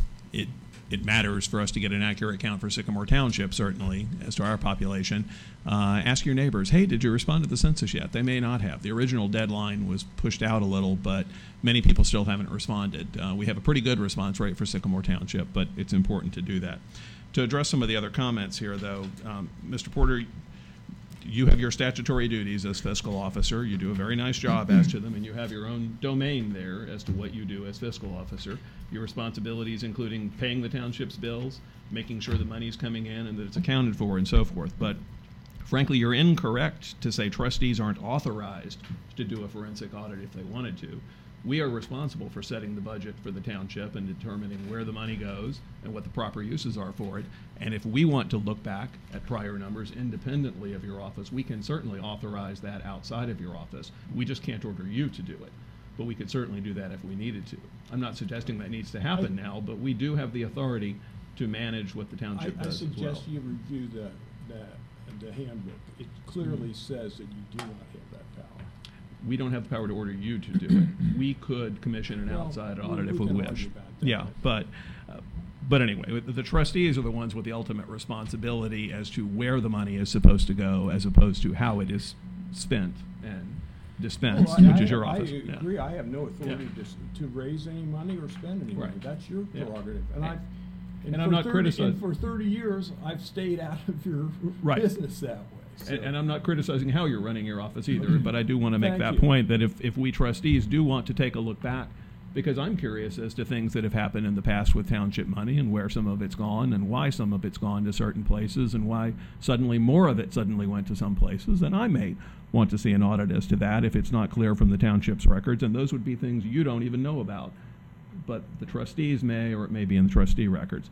So I wanted to make that point. Now, it, there have been comments tonight from Mr. Abraham, who was rather uh, harsh and biting in his comments and dropped a packet here for us and then walked out the door before anyone could respond. I made some comments earlier about Mr. Warrick, and I stand behind my confidence in him as township administrator. As some of you here know, uh, I ran for office on a platform of changing the culture in Sycamore Township as to how things were run. Mr. Bickford was administrator for quite some time, and he was part of that culture. Mr. Bickford, according to his severance agreement with the township, resigned. Uh, but I will tell you, I had some conversations with Mr. Bickford before taking office, before I was in office, sub- and before I was subject to public records laws and so forth, as, as a matter of fact, too. But one of the things I learned from Mr. Bickford himself is that he was told by prior boards of trustees to cut out my colleague, Jim LaBarbera, from what was going on in the township and to not keep him informed as to things that were going in the township and to not invite him to planned events or to disinvite him from some of them. And frankly, that is inappropriate and why it is refreshing to have a sudden and, and very different change in the township administrator. Mr. Warrick is very skilled at what he does. He has come in in the past to townships, Hamilton Township, when change was necessary and accomplished it very ably. He is digging into what has been going on in the past in Sycamore Township so that I can have an understanding of that and so that Mr. LaBarbera can. I will tell you that I have instructed Mr. Warrick from the start, before I ever thought it was a good idea to hire him, that he should treat each of us three trustees equally, the fact that the culture has changed and what, what the, be the perceived majority here has changed doesn't mean Mr. Weidman should be excluded from anything or from any information. And I have told him that he should be kept in the loop, as should Mr. LaBarbera and as should I. We should be treated equally. His job is to administer the township on behalf of the taxpayers of the township and the voters of the township. We are the board who oversees what he does, but we hired him for that purpose, mm-hmm. and I have great confidence in him. Mr. Porter is correct, however. Employees should be subject to review, always, not just after six months, but all the time. Any township employee should be subject to review, and if their performance is wanting or failing, then the township needs to be able to make a change and should make a change. And that means the township shouldn't, through its boards of trustees, handicap future boards of trustees with uh, contracts for township employees with golden handcuffs and golden parachutes in them, which makes it incredibly expensive when a change does need to occur or does occur. Mr. Bickford did have one such contract, and as Mr. Abraham noted, it was expensive when he left, but it was always going to be expensive when he left, whether it was now or later, because of the way the contract was worded and the buyouts required in it it's inappropriate to have contracts like that for township employees because it makes it expensive and difficult to make a change when a review might show it's needed or some other thing shows it's needed or someone resigns. I, I've made that point before. I've discussed Mr. Bickford's contract in particular before.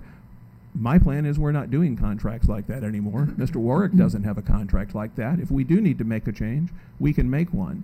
But despite the, the muck that Mr. Abraham was spreading earlier, I have complete confidence in Mr. Warrick's good sense and financial wherewithal, and I stand behind him. If, on the other hand, in some future review, I learn that's incorrect, I won't hesitate to make a change. But I, I thought it was important to make that point. So, and thank you for sitting there through all of that, Mr. Warrick. Those are my comments. Thank you. Uh, I'll just add that Mr. Porter, when I became a trustee, I went back and looked at the performance reviews of uh, a number of our people who work in the township, went through there, and it was seven years was the closest one that I saw with a written performance, and many up to 17 years and longer. so I did make the, I did say, you know, let's I get written, that. written Yeah, work reviews on a yearly basis. I think that's a but good just idea. so you know, you've been around for 30 years in the township, you stood by and let that go. But that now we're now It's we're not my, du- that's not Okay. my duty. No, it's not That's your your duty. duty. But, I'm, but you didn't call it to anybody's attention. Well, I'm calling I it to your attention yes, now. And it, and it will be taken care of. We'll, we'll handle this the way we've handled other things in the township. Um, I also support Mr. Warrick hundred percent, and I thought that was, Mr., but you know, anybody can say whatever they want to say. You can say whatever you want to say, you know? I liked the reference to American Pie, because it's one of my all-time favorite songs. It was the death of Buddy Holly, my all-time favorite singer, and Ritchie Valens and Big Bopper, and I did a whole half-hour special on that one, that one song, so that me- meant a lot to me, so I appreciate her saying that. Okay, we need to, oh, um, looking at the calendar, announcement changes, documents before you, before you go to that, can I just add one thing? Yeah. You know, Mr. James talks about the contract we had with Mr. Bickford. We entered into a contract with Mr. Bickford because we wanted to retain his services. We did not want to let him go. There were four ways he could leave. He could quit, and we wouldn't owe him a penny. He could retire, and we wouldn't owe him a penny. He could be, he could be dismissed for, for cause. We wouldn't owe him a penny. In this case, Mr. Bickford was, was released, terminated, or however, however Mr. James would like to put it. He was let go because, with no cause, and that was the only thing that would kick in that contract. So when he tells you that it was at, the, at our fault that we entered into that contract, we entered into that contract hoping that that guy would stay here and, and retire from Sycamore Township. We didn't want him to leave. That's why we entered into a contract with him. And I might add that there, uh, of the, uh, of the 12 townships in Sycamore Township, uh, in uh, Hamilton County, probably half of those, half of those people have contracts, just so you know. So, and uh, the last thing I will add is that as of this year, under the formula that he was being paid, he would have been the lowest paid administrator in Hamilton County. So I will leave it at that. I just want to, I want to clarify that because oftentimes we hear Mr. James suggest that we entered into a bad deal. We entered into a great deal with with with Greg Bickford. He was a he was a great employee. He was our best employee, and for for him to suggest anything s- short of that is um, uh, I, I want to correct the record. So I'm I'm all done with that. Uh, Then I need to correct the record as well. I was not suggesting Mr. Bickford was not a very good employee for the township, but I stand by my other comments. And as to the contract, it in fact did require a buyout with retirement. If someone were fired for cause, as defined in the contract, correct, the buyout didn't have to happen. But the way cause was defined in the contract was so narrow, and it gave a 30 day cure period for whatever the cause was, that it was practically meaningless. So, anyway, happy to discuss it outside of the meeting with anyone who has questions or send me an email. But this has been a long meeting, and we have more to do in executive session. And that wasn't the only contract that was entered into that way with uh, uh, perpetual contract that went on forever and ever and ever. And, Oh, uh, it- and, and I'm sorry, I would add, I did, that, I did review the other township administrator contracts from around the county, by the way, as well. And in fact, the severance periods were significantly shorter in almost every one of them. So, thank you. May I comment on the, uh, a non-agenda item about the executive session Mr. Weidman made? I believe there are only, there are nine exceptions or allowances for executive session for personnel. Those, one of those nine must be included. He said for personnel, he did not list the specific reason. My other comment is, I believe, since it was a non-agenda item, based on what talked about here, the, the only other uh, executive session, um, you, none of you took a roll call vote for his. We haven't moved to go We into executive gone yet. session I'm- yet. I'm not done yet. Oh, okay. Yeah, but th- thank you, but we have not moved to go into session yet, so. Um, I have, that's all my comments. I mean, nothing- nothing else. Okay, announcement changes, document shredding for residents as Mr. Kellums noted, uh, June twentieth, ten AM, two PM, uh, parking lot behind the building here. And, um, Trash bash you mentioned coming up in September. We're getting more information on that as we move along. Our next trustee workshop meeting is on June sixteenth at nine o'clock. And for other scheduled uh, items that we have in the township, you can check our website.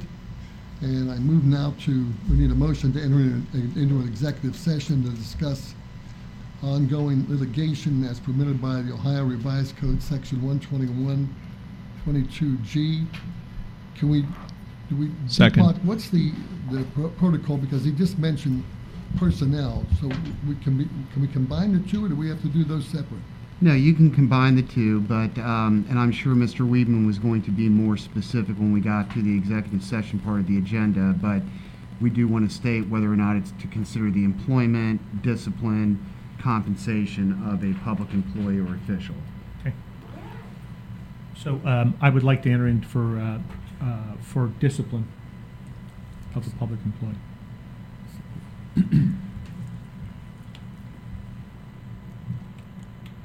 Okay, so we're gonna, we're gonna enter into an executive session to discuss ongoing litigation as permitted by the Ohio Revised Code, section one twenty-one, twenty-two.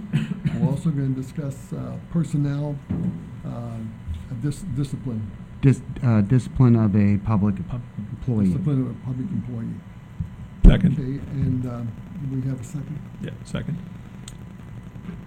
And I would like to invite the following people to join the trustees in this executive session. Uh, Rod Porter, Deepak Desai, Scott Solzman, Ray Warrick, Tracy Kellums, Skylar Miller, and the trustees. And we, we need a vote? And we're going to adjourn this part of our meeting. We- we have to vote on it first, Jim. Okay, yeah. M- Mr. LaBarbera? Aye. Mr. James? Aye. Mr. Weidman? Aye. Okay, and the time, mark the time at uh, 9:43. And we will...